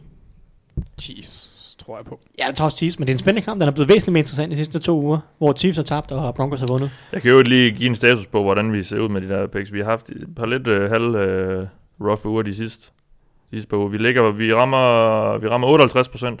Ja, det Lige er, nu. det er ikke så imponerende. Nej. Nå, Nå men, men nej. Men i en liga, hvor det er bygget på lighed. Ja, jeg vil gerne op på, altså jeg vil jo gerne op på sådan to tredjedel. Ja. ja. Men ja, det må vi se, om vi kan få rettet lidt op på. Øhm, vi siger Chiefs. Det gør vi, men øh, det er interessant. Broncos forsvar er fint. Falcons Rams, holder du fast i din... Øh... Ja, let's go. Falcons. Woo! I kan jo bare tage Rams, hvis I er så uenige. Ja, men det er jo heller ikke, fordi jeg synes... Jeg er ikke super uenig, men jeg tror bare ikke på... Øh, jeg tror bare... Jeg tror, jeg tror på Rams. Jeg tror lidt mere på Rams. Ja. Men jeg er heller ikke... Ja, ah, den er så, ja, Rams. Ja, vi går med Rams. Ja, det skulle lige være den, hvor Tyson får den. Altså. Bills Dolphins. Bills. Ja. ja, men, ja, men hold nu altså, op. Hold jamen, nu op. Jamen, helt fint, det er fint. Bills kan bare implodere i alle uger, fordi Josh Allen kan altid implodere. Men ja. det bliver ikke den her uge. De kommer fra en bye week. jeg, jeg tror, han kan implodere og stadigvæk vinde. Bengals Jaguars. Jaguars. Ja. ja. Lions Vikings. Jeg tager Lions. Udebanen fra Vikings, eller det vil sige, Vikings er elendige på udebanen mm. meget tiden, så jeg går med Lions. Øh, samme resonemang her. Packers Raiders. Packers. En sjov kamp. Ja. Det er i Green Bay, ikke? Jo. Ja, jo. Jo, vi, vi går med Packers. Det er også en kamp, som sagtens kunne overraske. Ja, Raiders mm. øh, bider lidt fra sig i år. Ja, det er også bare, Packers har været lidt heldige i nogle af de her kampe, ja. synes jeg. Coles uh, Texans. Texans. Ja, Texans. Du kan bare ikke holde til, når han kritiserer Packers. Han synes, det er sjovt, hver gang jeg kritiserer Packers. Altså, ja. jeg, jeg kritiserer ja, det, det, er bare fordi, jeg, jeg forestiller mig sådan, hver gang der er nogle Packers-fans, der sidder i et eller andet, som sige, en kantine og spiser, spiser frokost, og siger, ej, hvor er det godt, ej, vi femmer et, ej, hvor er det fantastisk, så kommer Tyson listen ind bag, og siger, men... Ja. Men de har jo slukket for længst for den her podcast. Nej, det er sgu lige Derfor kan jeg godt... De slukkede dig i pre i, jeg, jeg hader alle hold. Der er ingen grund til at følge ramt. Jeg hader alle hold lige meget. Præcis, ja. Bortset fra Steelers. Men jeg kan bare ikke stoppe de Steelers. Men der er jo ikke flere Packers-fans, der lytter til os efter vi den der artikel, vi udgav på Google. Jeg har, jeg har, øh, jeg har pisset alle Packers-fans af. ja. Vi, vi ikke kaldt Cole ja. sådan en top 5 quarterback. Ja. Oh, Giants no. Cardinals. Ja, jeg, jeg, jeg satser på Cardinals. Ja, du tog dem i over. Ja, jeg tager også Cardinals, tror jeg. Okay, okay. Jamen, det... Er du ja. med på den, eller? Ja. Jeg ved godt, du er halv Giants-fans, Mathias. Giants-fan. Ja, jeg har lidt sympati for dem. Men, øh, nej, ja, jeg så, ja, jeg synes, den er svær, fordi jeg synes godt nok, Cardinals er... Ja, ja. Han skal have et nyt kælenavn. Ej, jeg synes, Cardinals er... Altså, de er jo ikke rigtig til at regne med. Nej. Men de, synes du, det, de er synes sjove. du, Giants er det? Nej. Men det er Cardinals på udebane. Og, øh, okay, men I har jo sagt Cardinals, så vi går med Cardinals. Ja, så kan du godt Redskins, 49ers. 49ers. Ej, jeg skal nok lade være. Jeg skal ja, nok lade være med at sige Redskins. Ja. 49ers, men... Uh, så mister altså, vi da alt integritet. Jeg, jeg, åbner, jeg åbner døren på klem for Redskins. Okay. Titans, Chargers. Åh, oh, den er godt nok også. Kan man gætte på uafgjort? Kæft, øh, ja, det, det sejlede jo helt for Chargers. Altså, ja, men det er bare kæft, de var dårlige mod Steelers. matchup, altså. Jeg tror, at Chargers vinder. Jeg satser også på Philip. Uh, ja. Det er godt nok... Øh, de har godt nok forsømt ham. Ja. Yeah. Ja, det er, det er historien der, om, om Rivers karriere. Ja, det... Ja, det er synd. Nå, Bears, uh, Bears Saints. Uh, den er sjov. Den er rigtig sjov. Jeg tror faktisk... Er, er Trubisky tilbage? Jeg tror, at det, at det gør det en forskel. det gør det. At... Hvis han er tilbage, så tror jeg på Saints. Okay. jeg, jeg tager Bears i den her. Jamen, det er no, altså Må no shit, det, det tror jeg faktisk, jeg vil gøre. Jeg, jeg er lidt tilbøjelig til at læne den samme retning. Um, du tog Bears? Jeg tager Bears. Jeg tror, at de er på hjemmebane efter bye week. Jeg ved godt, de dumme i London mod Raiders. Spillede en dårlig kamp. Jeg tror, de kan lukke ned for det her Saints-angreb. Og så lige præcis nok. Jeg tror, det bliver ganske lavt scorende. Vi, øh, jeg, siger, jeg kunne sagtens se under 30 point i alt. Um, Forsvar special teams er det, du går med. Ja, det, det, jeg tror bare, at Saints de 5 og 1 på en eller anden... Altså, på et eller andet tidspunkt, så tipper de her tætte kampe over til modstanderne. Og så kommer Bears her fra en bye week, og er meget motiveret, og jeg, jeg tror bare, at øh, jeg tror lige præcis, de gør nok Bears til at vinde den her kamp, uanset om det så er Trubisky eller Terry Cohen, der er quarterback. ja, okay. Men I tager Anders, Saints, så det er Anders, også fint. Det er også noget, du? det giver mening. Jeg, jeg, jeg går med Bears den her gang. De, okay. de har okay. lidt mere på spil. Jamen det er også lidt det. Ja. Der er en buy. Highly motivated. Ja. Ja. Åh, oh, det, jeg synes, den er svær. Ja. Du ja. må gerne tage Saints og sidde og så ja, være, den, være den kloge for Ja, det gør jeg bare så. Nå, Seahawks uh, Ravens. Men vi, vi, vi går med Bears. Men, men uh, Seahawks Ravens. Ja, ja, ja, jeg tager... I Seattle. Ja, jeg tager, jeg tager Seahawks der, for hjemmebanen. Øh, jeg vil nu også stadigvæk sige, at quarterbacken er måske en kende bedre. stadigvæk trods alt. Ja. Øh, og jeg synes ikke, der er den voldsomme store forskel på de to hold. Krone af Seahawks. Krone var Seahawks, og det blev, øh, det blev Krone, så jeg går Seahawks. Der blev lige flippet en okay. i studiet. Yes. Yes, godt, okay. Sikkert show. Cowboys Eagles. Jeg tror mest på Eagles. Øh, øh, øh, nu ved jeg faktisk ikke, hvad status er på Lyle Collins. Øh, jeg tror, Cowboys-skribenterne virker ret skeptiske omkring nærmest alle øh, skader. Ja, så tror jeg mest på Eagles. Det gør jeg også. Okay. Du er på Cowboys, kan jeg se. Ah, ja, far, jeg, ja. Og men hvis Amari Cooper også er ude, så ved jeg sgu ikke, hvem der skal brænde den der Seahawks. Siger bare lige uh, Michael Gallup, Ced- Cedric Wilson. Uh, Ja, ja, jeg ved godt, det er dit kæmpe crush, men altså. Nå, vi går med Eagles. Jets, Patriots, Monday Night. Patriots, men Ja. ja. det, det er bare også en af dem, hvor at... Man har lyst til at pisse alle Patriots-fans af og sige Jets, men altså, Og- vi, og- vi, siger, vi siger Patriots. Og grunden til, at hvis Jets ville vinde, så ville det være... Ja, nej, altså kombinationen af, af Death by a Thousand Paper Cuts og Greg Williams er egentlig ret sjov. Det, det, det er egentlig ret sjovt, men jeg tror på Patriots. Ja, det... Ja, andet også, ville også være skørt, synes jeg. Nå, det var det for denne udgave af Det Ovale Kontor. Vi er tilbage igen næste uge. I denne omgang har du lyttet til mig. Jeg hedder Mathias Sørensen, og mig har haft Thijs Orang og Anders Kaltoft. Vi lyttes ved.